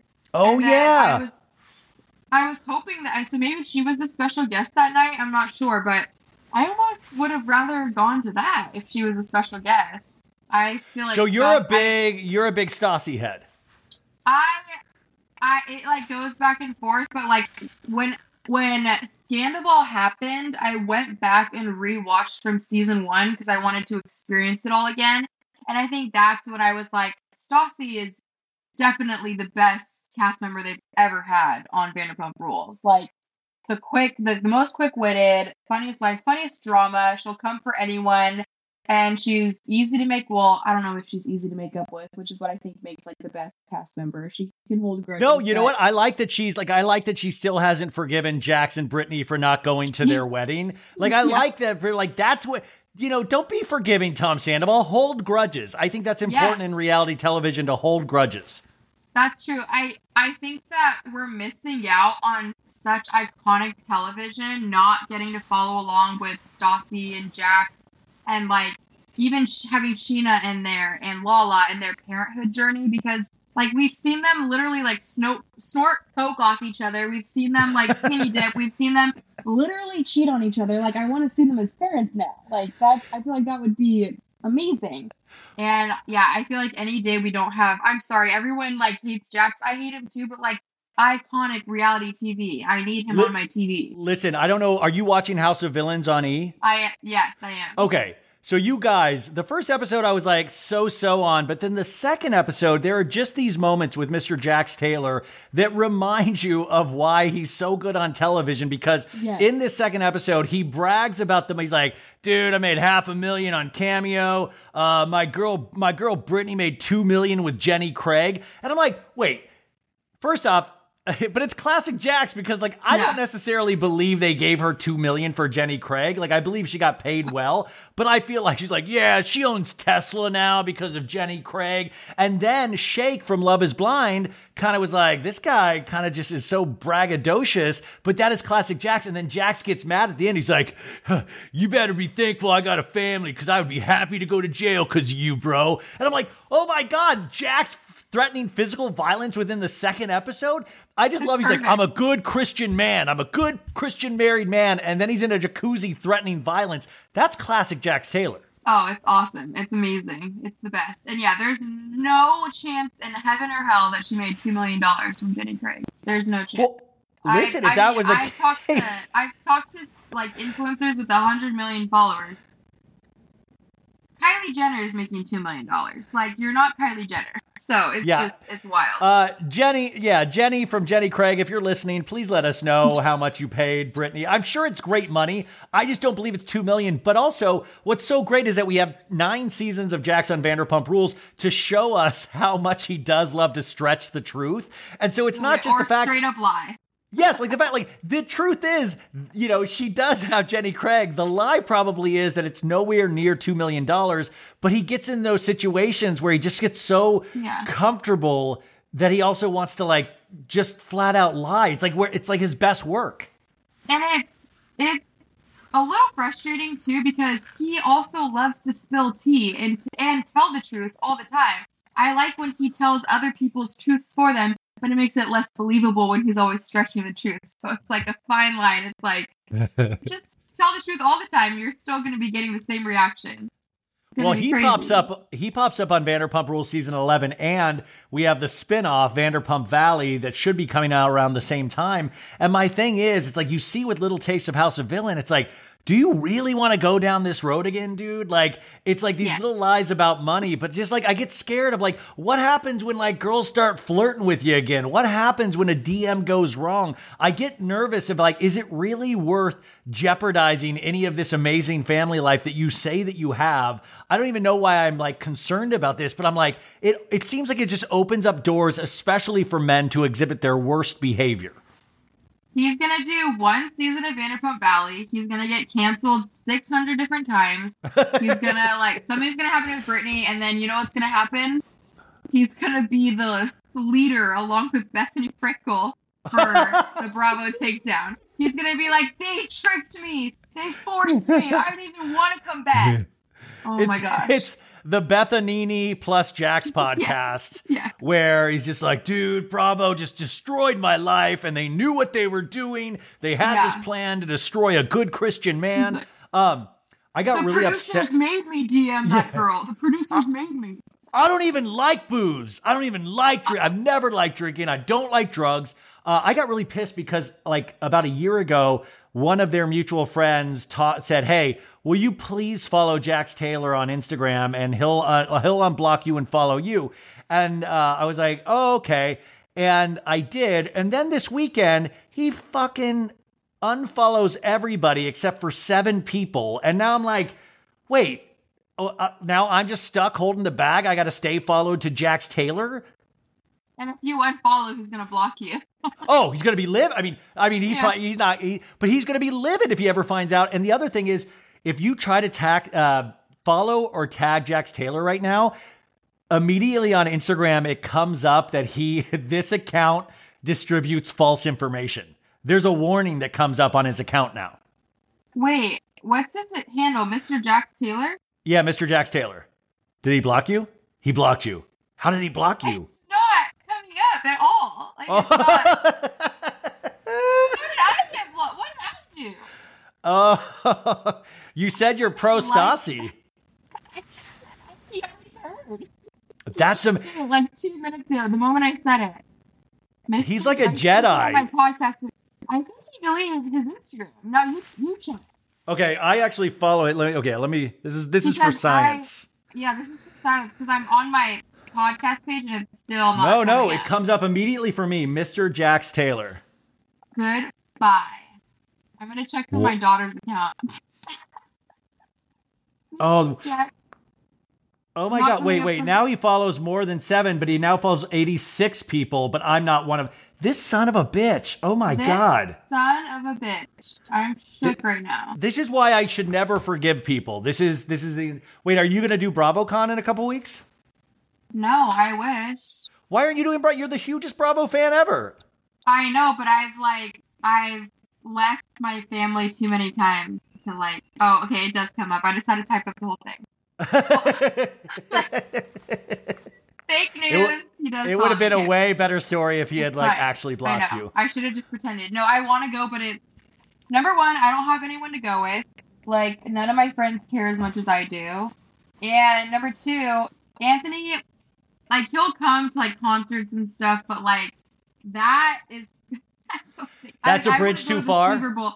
It's like, yeah, I don't think I'd go to the Super Bowl with him. I'd be like, I don't deserve to be here. Number one, number two, it's like too many crazy fans and I'm not on the same level, so like not as fun. You know, it's like when all your friends are drunk and you're sober, not so fun.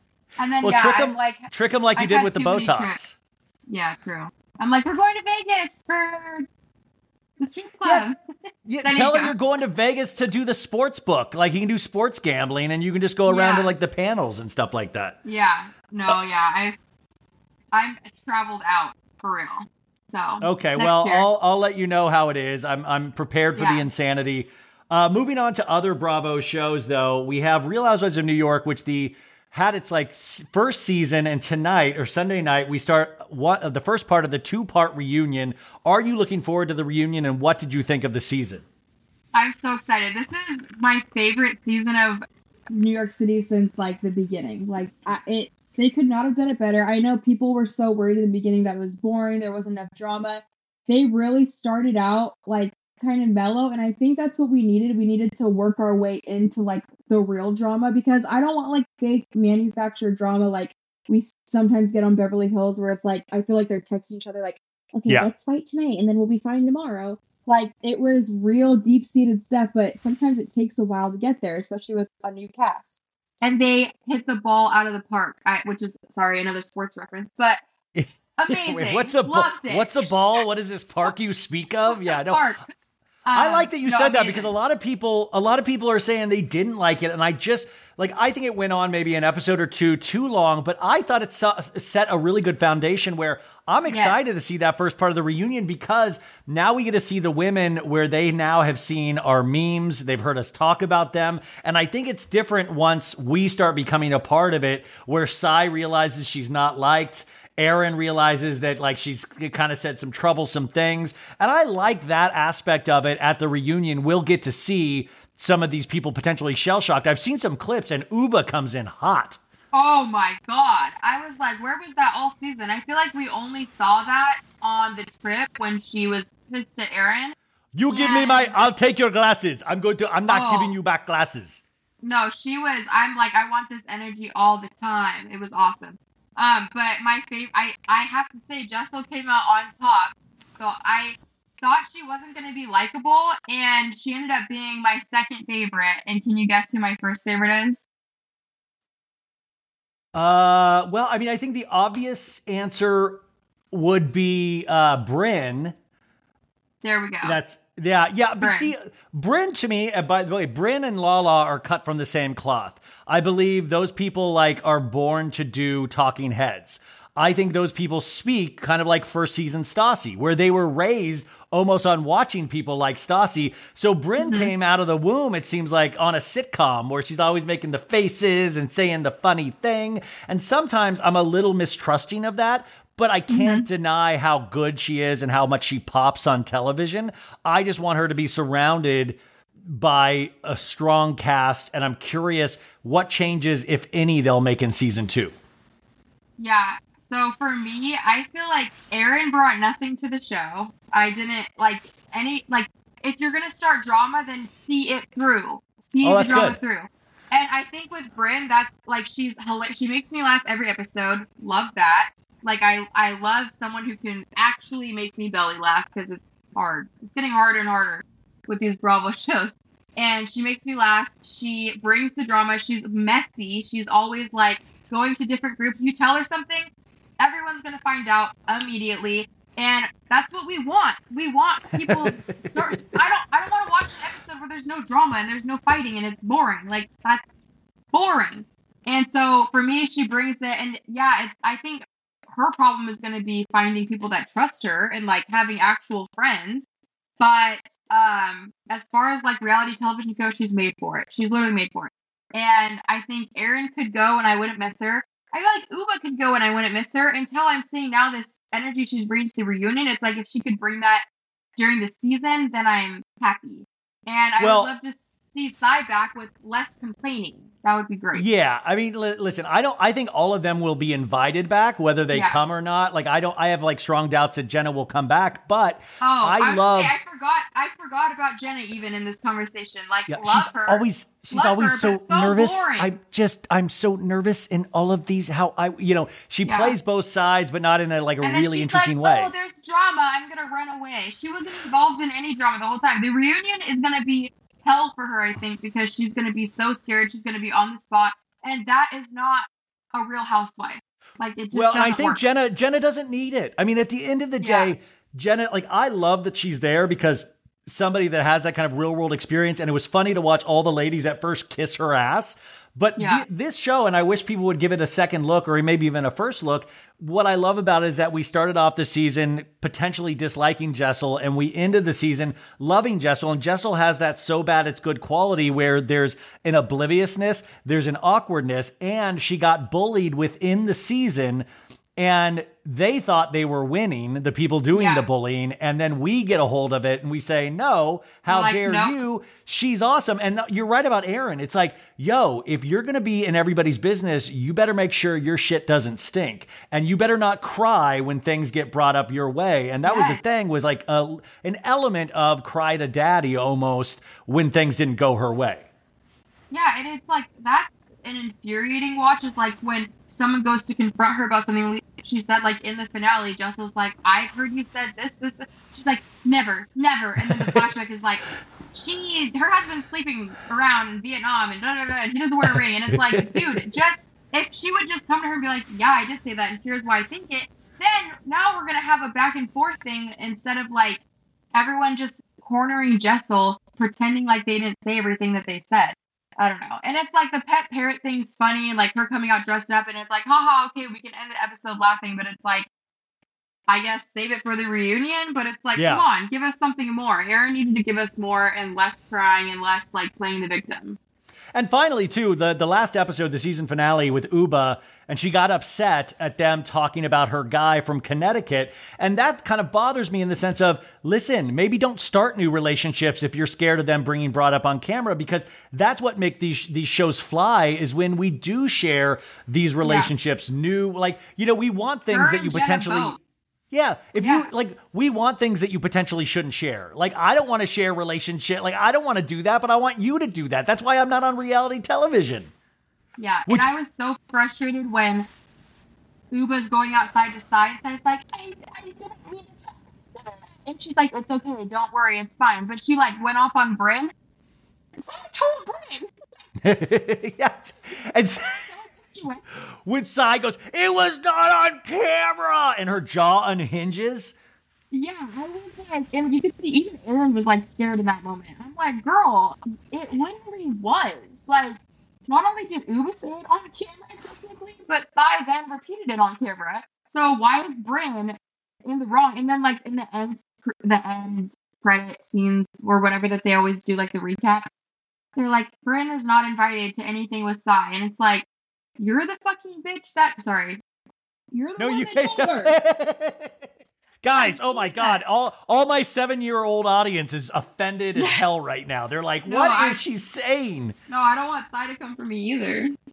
Well, by the way, you you know you're the one that actually talked last time on the show a couple months ago. You were saying how you were uh, because I did not know Sai. I don't really follow influencers, and you said you did. You knew her. You liked her. You always appreciated her content. So it For was interesting, and and it, years. But it made me rethink even my like. Wow, there are people out there that really liked her going into this season. She Yeah. had a leg up. Is it interesting, and, and also to the point of you're doing what you do? Like, do you sometimes feel like, oh man, I overshared in my husband. I overshared my relationship with him. Like, it, what's that line for you? Would you ever do a housewife show? I would do anything that will bring me more attention, for sure. wow, so honest. Wow, that's amazing. I would do it, but I think there is something like to be said about I would never go into it if I was like in a bad place in my relationship, kind of like how we were talking about with Jax. Like last year, I was struggling in my marriage, and we've talked about it on our podcast. We've talked about it on Instagram. I think that would have been the worst time ever. We would have ended up divorced for sure. Uh, but like going into it with a strong marriage, I feel like would be so important. And I just would, I don't know. I think would I do it? Yes. Did, would people like be interested? Not sure. Yeah. No, I I just always wonder that because you see them during the season try to make these judgment calls on their own lives, and that's the thing. It's like don't put the brakes on us getting to know you. Let let us decide when we want those brakes applied, or let the producers don't self produce, don't do all that stuff. And we have like a little bit of experience with reality TV, just one episode, but it was not the best experience because it was like so overproduced and like what we filmed wasn't really what the end product was on screen. And I'm sure that's exactly what it is like for all the Bravo celebrities. Wait, what Like, was that? Was it a like- home home renovation or what was? It was Super Nanny. So yeah. Super. Don't look Oh man, oh man, that's amazing. Um, Yeah. Okay, mo- moving on to um, Salt Lake City, which I I always tell the audience I feel like I'm wasted when I watch that show because I feel like I'm drunk out of my mind because it's so bizarre in the best way. Well, how do you feel about Salt Lake this season? I, I okay. I love Monica. I know Me her in too. real life. We've been friends for years. Wait, wait, you know Uh, Monica in real life? Yes. Tell her I've to do my show. like, Tell her to do my. I want her Well- to be on. Ryan, do you want some tea? Yes. We had her scheduled on our show for the week before the season premiered. Um, I had paid for her ticket, her flight, her our studio, all that stuff. I posted in my story and I was like, "What questions do you have for the newest, you know, uh, housewife Monica?" And she reposted her story, and the producers of the show saw it, and they called her and they were like, "You are not allowed to do her show." They emailed us and they were like, "If she gets on that flight, like, it's not going to be good." Like they were Why? so mad. What was the reason? So mad. They were like, we haven't even done our interviews with her yet. Like, she hasn't done Watch What Happens live yet. So, like, I get it. But we weren't really even going to talk about the show. Like, I wanted to talk. I want my like perspective of the episode was going to be let's get to know you before you like go on Housewives. You know, like what's your background? What's like? Yeah. I, she has so many incredible stories, and I was like, let's share some of those stories. Um, so yeah, so we've been fighting with Bravo ever since to get her back on the show. So now they emailed us last week. They're like, okay, uh, we can have her come, but it has to be virtual. You cannot do an in-person show, and it's limited to 30 minutes. And I'm like, oh my god, these people, like you Oh, guys well- are killing me. And I'm like, No, sure, I- fine, we'll do it, but annoying. It is. It is. It is interesting, like the hoops you have to jump through, and Yeah. you know they are very protective. I, I, I get that to a degree, but I also think you, like you said, you could do an interview without run, like without disturbing the ecosystem, but actually getting to know them a little deeper, but not disturbing the storylines or anything like that. But I think Monica. We saw in this week's episode that relationship with her mom is so fascinating. And the way her mom was kissing Angie K's ass at that. By the way, It Bethanie, did you realize wild. that An- did you did you realize I just found out this week Angie K is Greek. And that was very uh, that was- I didn't know that. That's crazy. yeah, no, they did Greek Easter and um but it was you had this really you kind of root for Monica, you know, even though she's like hardcore and she obviously has her housewife isms, you see how like this relationship with her mom has really affected her in a negative way and it's one of those things when like they get on housewives you can tell that the mom seems to like it a little bit too much Oh, she's thirsty as hell. And as someone with abusive parents that try to pretend like that they're the my mom to this day, hopefully she doesn't listen to this, but like I love my mom and we've worked so hard in our relationship, but this woman like pretends to be the best grandma, the best mom. It's just and it's never gonna be that way. And like I feel like I'm her mother. And so I relate a lot to Monica in that way.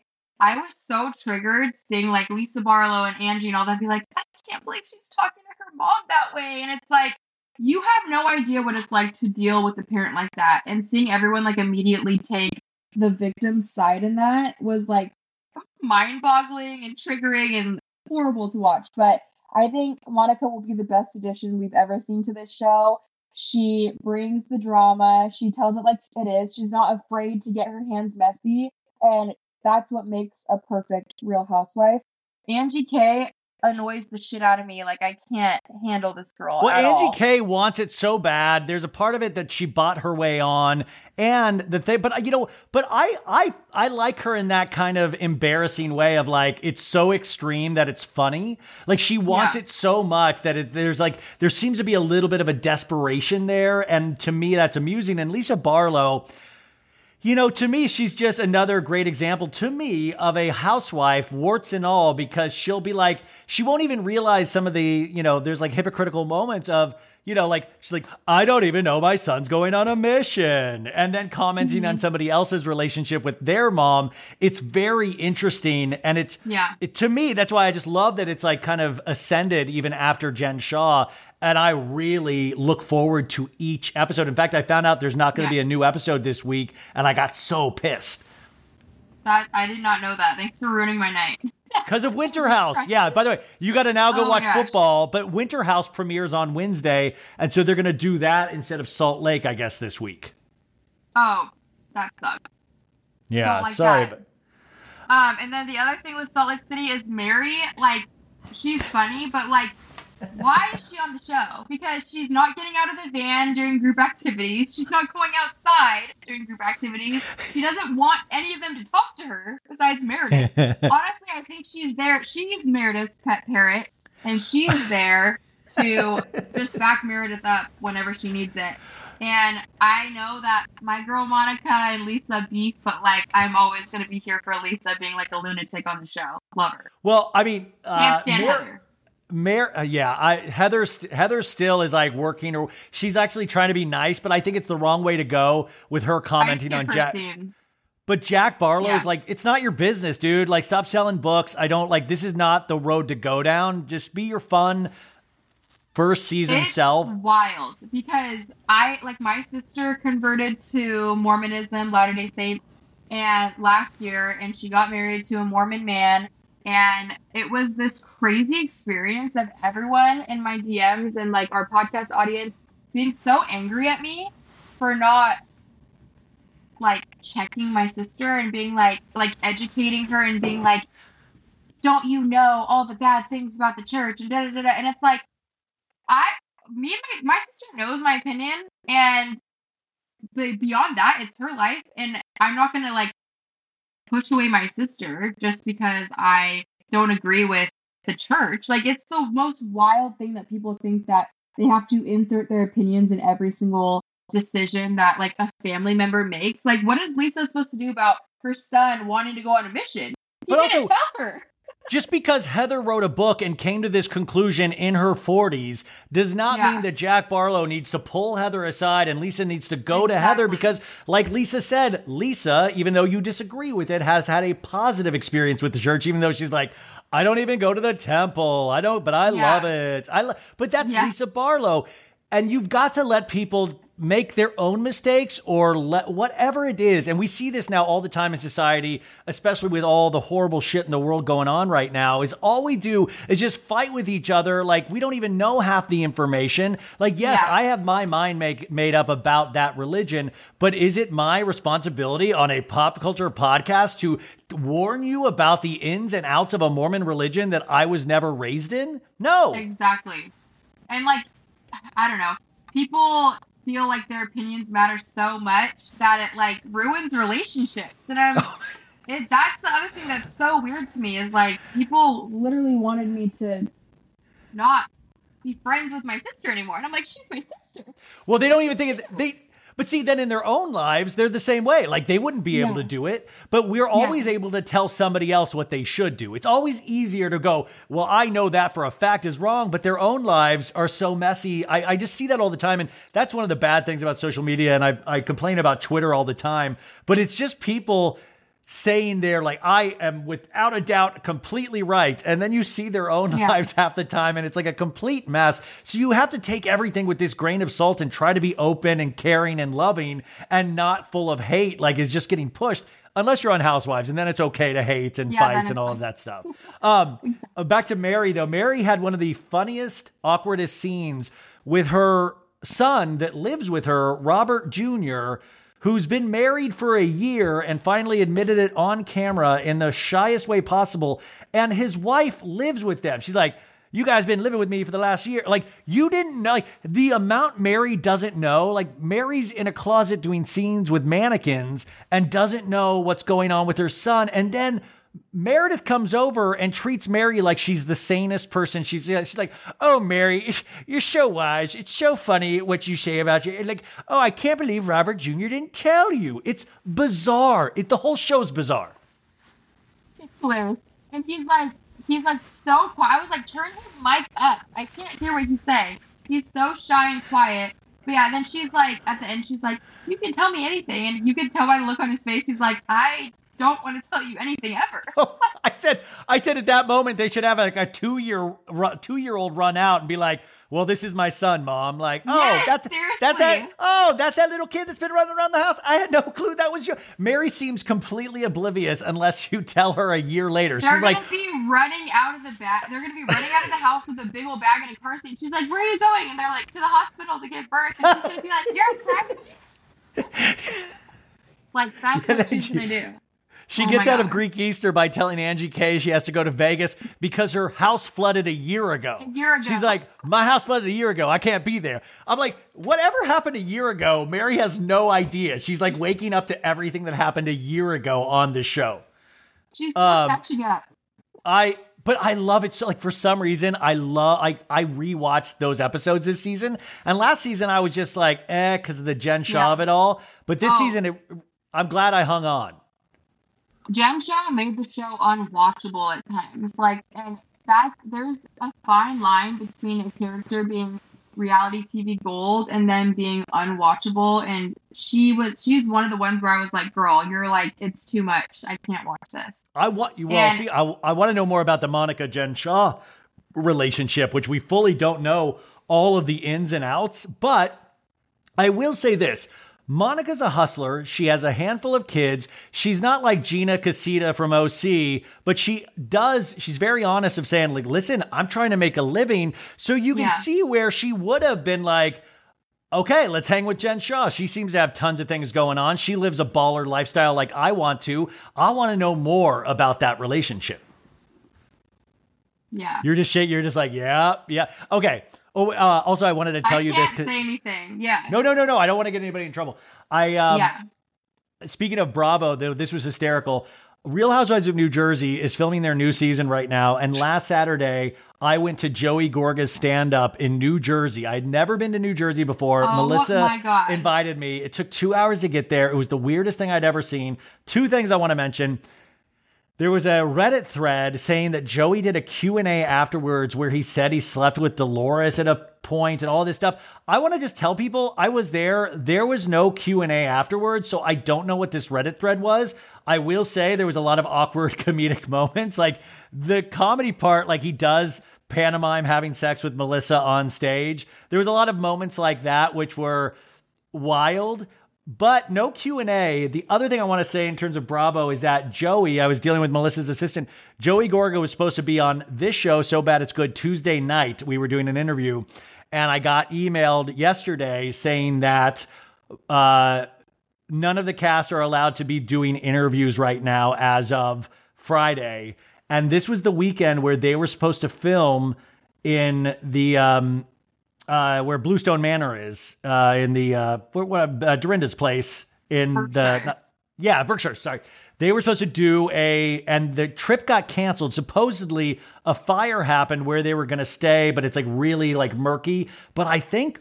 Like just shit is always going down in Jersey, but whatever Yeah. has happened this week must have really popped off because I did get a very nice email saying that you know I couldn't do this interview anymore with Joey, and it was going to be a funny interview just talking about his stand-up stylings and stuff. Yeah. Was it funny? Like, were you laughing at all? Uh, like I was front, like I was, it was at like a uh, Hyatt Regency in a ballroom. It was like a, the weirdest place I've seen stand up, and they didn't even turn the lights down. So I was like front row with Sophie, and like, like I felt like I had to smile and laugh the whole time because I was right. Like you could look over and see me if you were on stage. The opening comedians were great. Joey, there's a lot of passion there, a lot of a lot of energy.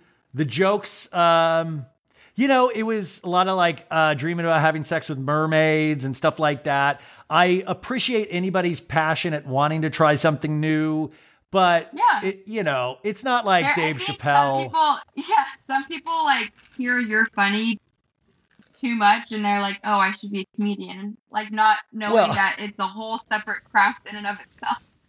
I was can't just, even I was like, imagine how bad it was. Well, I was like trying to think of all the different ways it could go before I went there, and I'll put myself in awkward situations, and I'll be like, "Oh, this will be so great," and then I get in the situation, and I'll be like, "Oh my god, what am I doing here?" But I remember going like, "Wouldn't it be bizarre if Joey was like?" Okay, here's the deal with Israel and Palestine. This is what you got. Like, if he broke down, he's like, "I'll tell you what. You know, we, you know, we are we a racist?" Co-? Like, if he was really getting into the th- thick of it, you know, he was like George Carlin or something. that It wasn't that like that. Be better, probably. No, I was like, could you imagine me walking out and be like, it blew my mind. I think about the world differently now after Joey Yeah. Gorga's stand up. But I'm bummed that so I can't do the interview. My mind. Yeah, yeah, I'm. no, uh, that sucks. It's so the worst feeling when they Well, make shit- you cancel. well, shit must be going down in the Jersey universe in Bravo, and I will say even Bravo Con. They're not allowing the Jersey housewives and guys to do a panel all at once. They split it up into a bunch of different panels, and even the press oh room. Oh they don't all get God. interviewed. Like it is all seems to be very strategically placed in. Like they're not around each other because it Oh just seems like it. It's going to go bad at any second all the time with Jersey. I'm so excited. This is Um, awesome. Okay, moving on to some non Bravo. Britney Spears, uh, her book comes out this week on the same day as Danny Pellegrino's book. You got to get both. They're both, I read Danny's, it's awesome. But Britney Spears' book comes out. And are you going to be reading this book or listening to this book? A hundred percent. I'll read it. Yeah. I'm not a listener. I can read though. yeah, no. Uh, I uh, I love actually listening to. Um, I love listening to uh, the audiobooks. I love listening to audiobooks. It it's Yeah. kind of my favorite thing to like for like celebrity memoirs, especially. Um, but uh, Britney's has so much information and a lot of stuff came out in regards to, and this is like a trigger warning. We've talked about this on the show before about Justin, you know, had like they had an abortion. Um, and a lot of people have really come out swinging again at Justin on top of the breakup. She admits she cheated with choreographer Wade Robson. I mean, where are you on all the information that keeps uh, coming out about Britney? There's nothing that's come out yet that's shocked me at all. Like Justin forcing her to have an abortion makes complete sense to me. Him breaking up with her over text message. Confused if there was like texting back then, but seems accurate to me. I don't know. I feel like I, we already knew that she cheated with Wade. Like that was just assumed. So I am just hoping that it's not just like all of this old stuff that we kind of already know about. I'm hoping that she's going to call out the people that need to be called out, which is like what I'm a little bit worried about with the book. Well, who do you think, in your opinion, need to be called out? Um, everyone that was involved in the conservatorship, not just her dad. I feel like it's been like my dad, my dad, my dad this whole time, and it's like there's so many like high figure people that are still working in Hollywood with like, you know, Justin Bieber and like all these people that are still connected. And it's like, why aren't they getting called out as well when they were kind of spearheading it, you know? I don't know. That's just my Well- opinion from someone that only like I mean like I've watched the documentaries, I've I'm into pop culture, but like do I really know what happened? No, not really, not at all. My fear with all of this is that I just get worried. Like, to what involvement does she actually have with all of this? Like, yeah, I get that- worried. That's my point.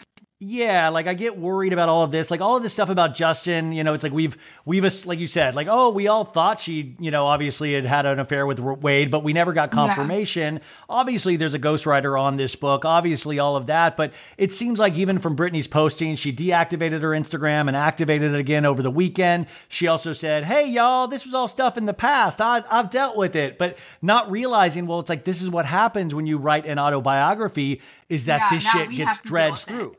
Well, yeah. Yeah. to sell books. I will say too that obviously there's a ghostwriter, but it does a lot of the, the excerpts I've seen do seem like they're in her voice, and so that gives me a little bit of hope. But yeah, my whole thing is like, are you gonna call out the people that need to be called out? And if not, it makes me feel like they're involved in the project, you know. So Yeah, I, uh, I feel like I need her on stage with Oprah or a similar figure speaking from her mouth, and then that will make me like feel like okay, I believe it all. You know? When she's not doing in, i- any interviews for this, she's Yeah. done like some email interviews with People Magazine, had so an exclusive. shady. Yes, so because shady. I could be doing those interviews in her voice. Yes, exactly. That's why I'm like, are you involved in this? Please wear And- yellow.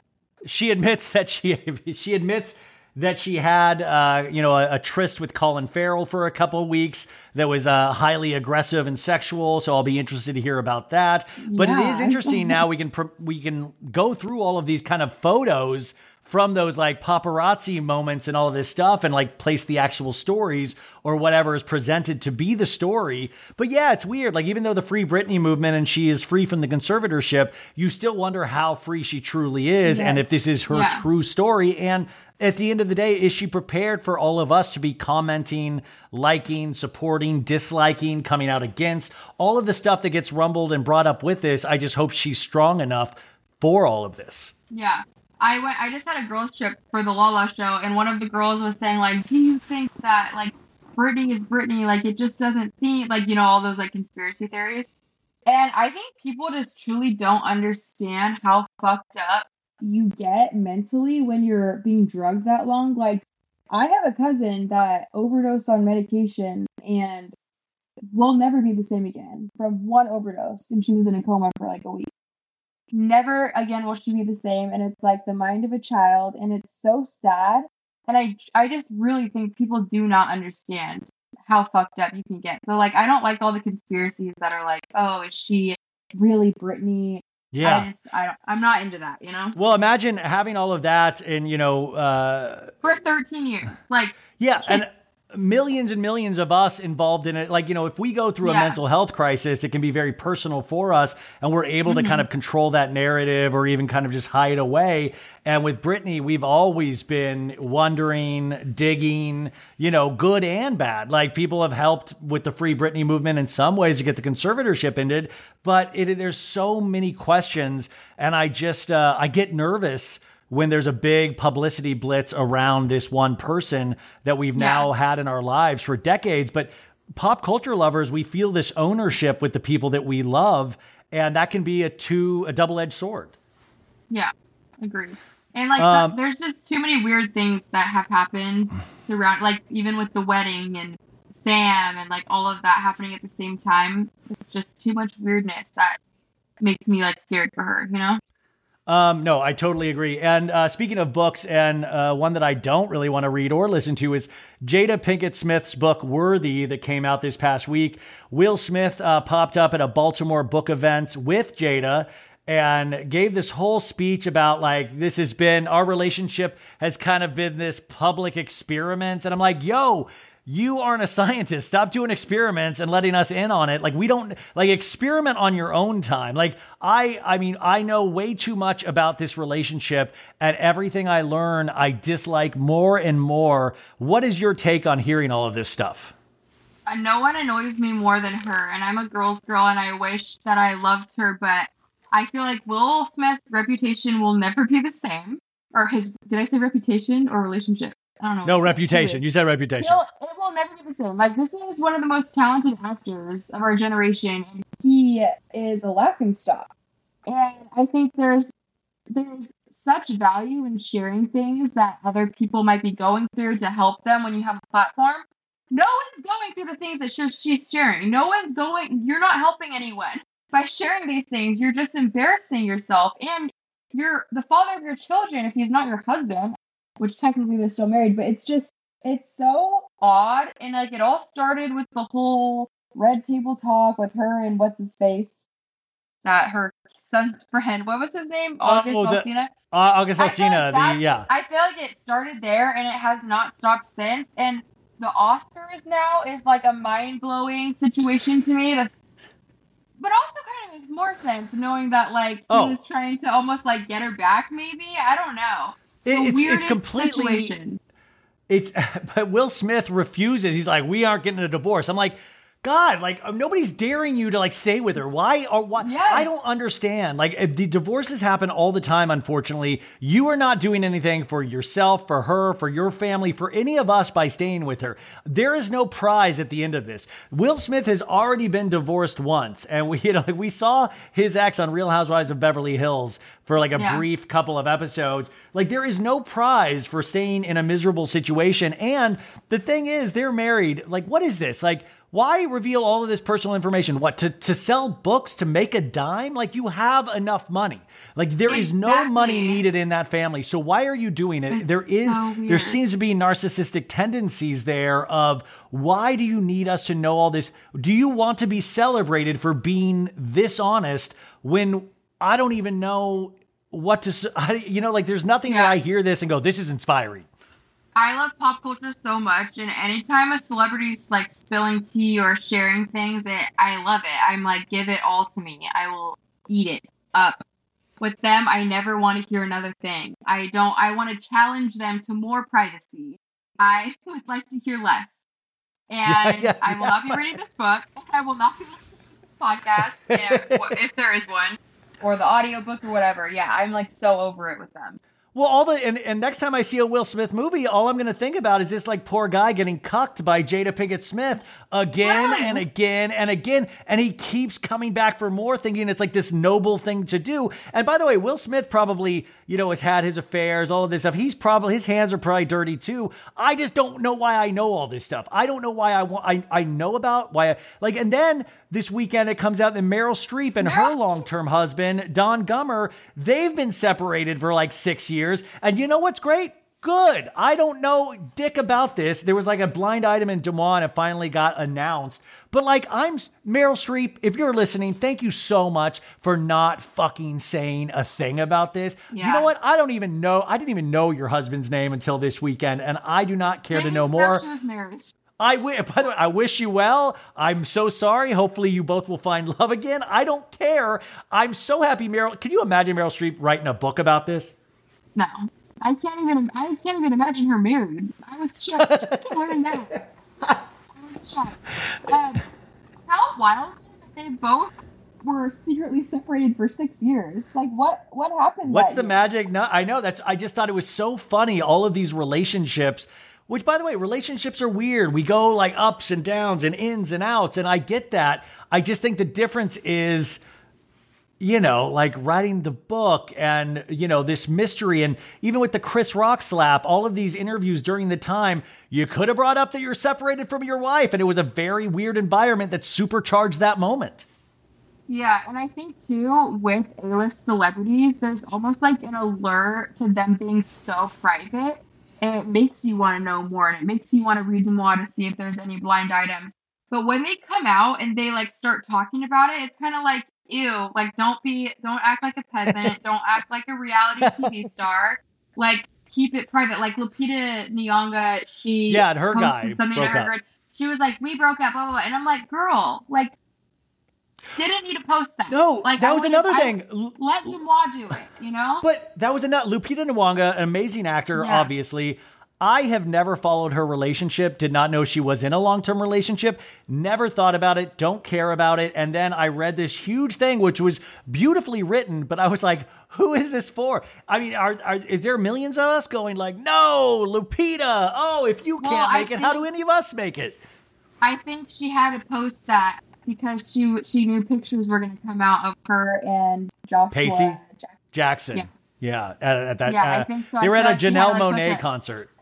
Yeah, but and like he has a type, and it's hot ass women. I'm like, this guy is just pulling them. Like that is crazy, but also Uh, so sad about him and Jodie. Like that devastated me. Yeah, I mean, Jodie Turner Smith, obviously, we've talked about that on the show uh, before. They're getting a divorce, and I think she pulled the trigger on that uh, based on, you know, but, but also based on their relationship. They didn't, you know, obviously she wasn't in love, and he went, like, good, get yours, like, do what makes you happy. But the fuck, if I fucking see a Jodie Turner Smith book all about that relationship, I would Seriously. probably not be listening to it. It's just, No. that's the furious is that we need we need we need less restrictions with government but more restrictions in celebrity culture because Yeah. I do not know what Jada Pinkett Smith was thinking. It's always this shit from red table talk to this. Go back to acting. Go back to like what is what like SAG. Get your strike done so Jada Pinkett Smith can go back to work for the love of God. No, seriously, if if SAG has any like motivation to reach a deal, it's so that Jada Pinkett Smith will shut the fuck up and get back to work. By the way, that would be great. The, the producers and the SAG, they all they're like, listen, we've just got to get this done. We can't Yeah. take much more. This was a this was a negotiating tactic from SAG. Jada's going to keep revealing secrets if you guys don't make a deal. Um, Will's okay, Will's like, please, please, please. please. I will When- do anything. God, Will, you could be so happy. You both could be so happy. You both could be so happy. You do not need each other. You can always still see each other for holidays with the kids. You can even be best friends. You don't need each other. Just trust me. Um, well, this hour has gone way too fast. We barely got to anything, but it was one of my favorite conversations, as always. Uh, what are you looking forward to this week? What do we need to know about what you got coming up? Nothing. Nothing. All right. Well, listen, the Garcia Follow me on Diaries. And then go subscribe, rate the podcast five stars. Her and her dude every uh, every Friday. Garcia Diaries Unfiltered. Hopefully, we'll be hearing Monica on your show soon. And uh, I uh, Yes. I always love talking to you. So thank you so much for doing this. Thanks. thanks for having me. So Bad It's Good is a Betches Media production. The show is hosted and produced by me, Ryan Bailey, with Maritza Lopez and Sandra Fryer. Additional support provided by Sean Kilby, Jorge Morales Pico, and Rebecca Steinberg. Guest booking by Ali Friedlander. Video promotion by Laura Valencia. Be sure to send us your emails at so bad it's good with Ryan Bailey at gmail.com and follow the show at so bad it's good with Ryan Bailey on Instagram. And for additional craziness, go to patreon.com forward slash so bad it's good. Stay bad, baddies.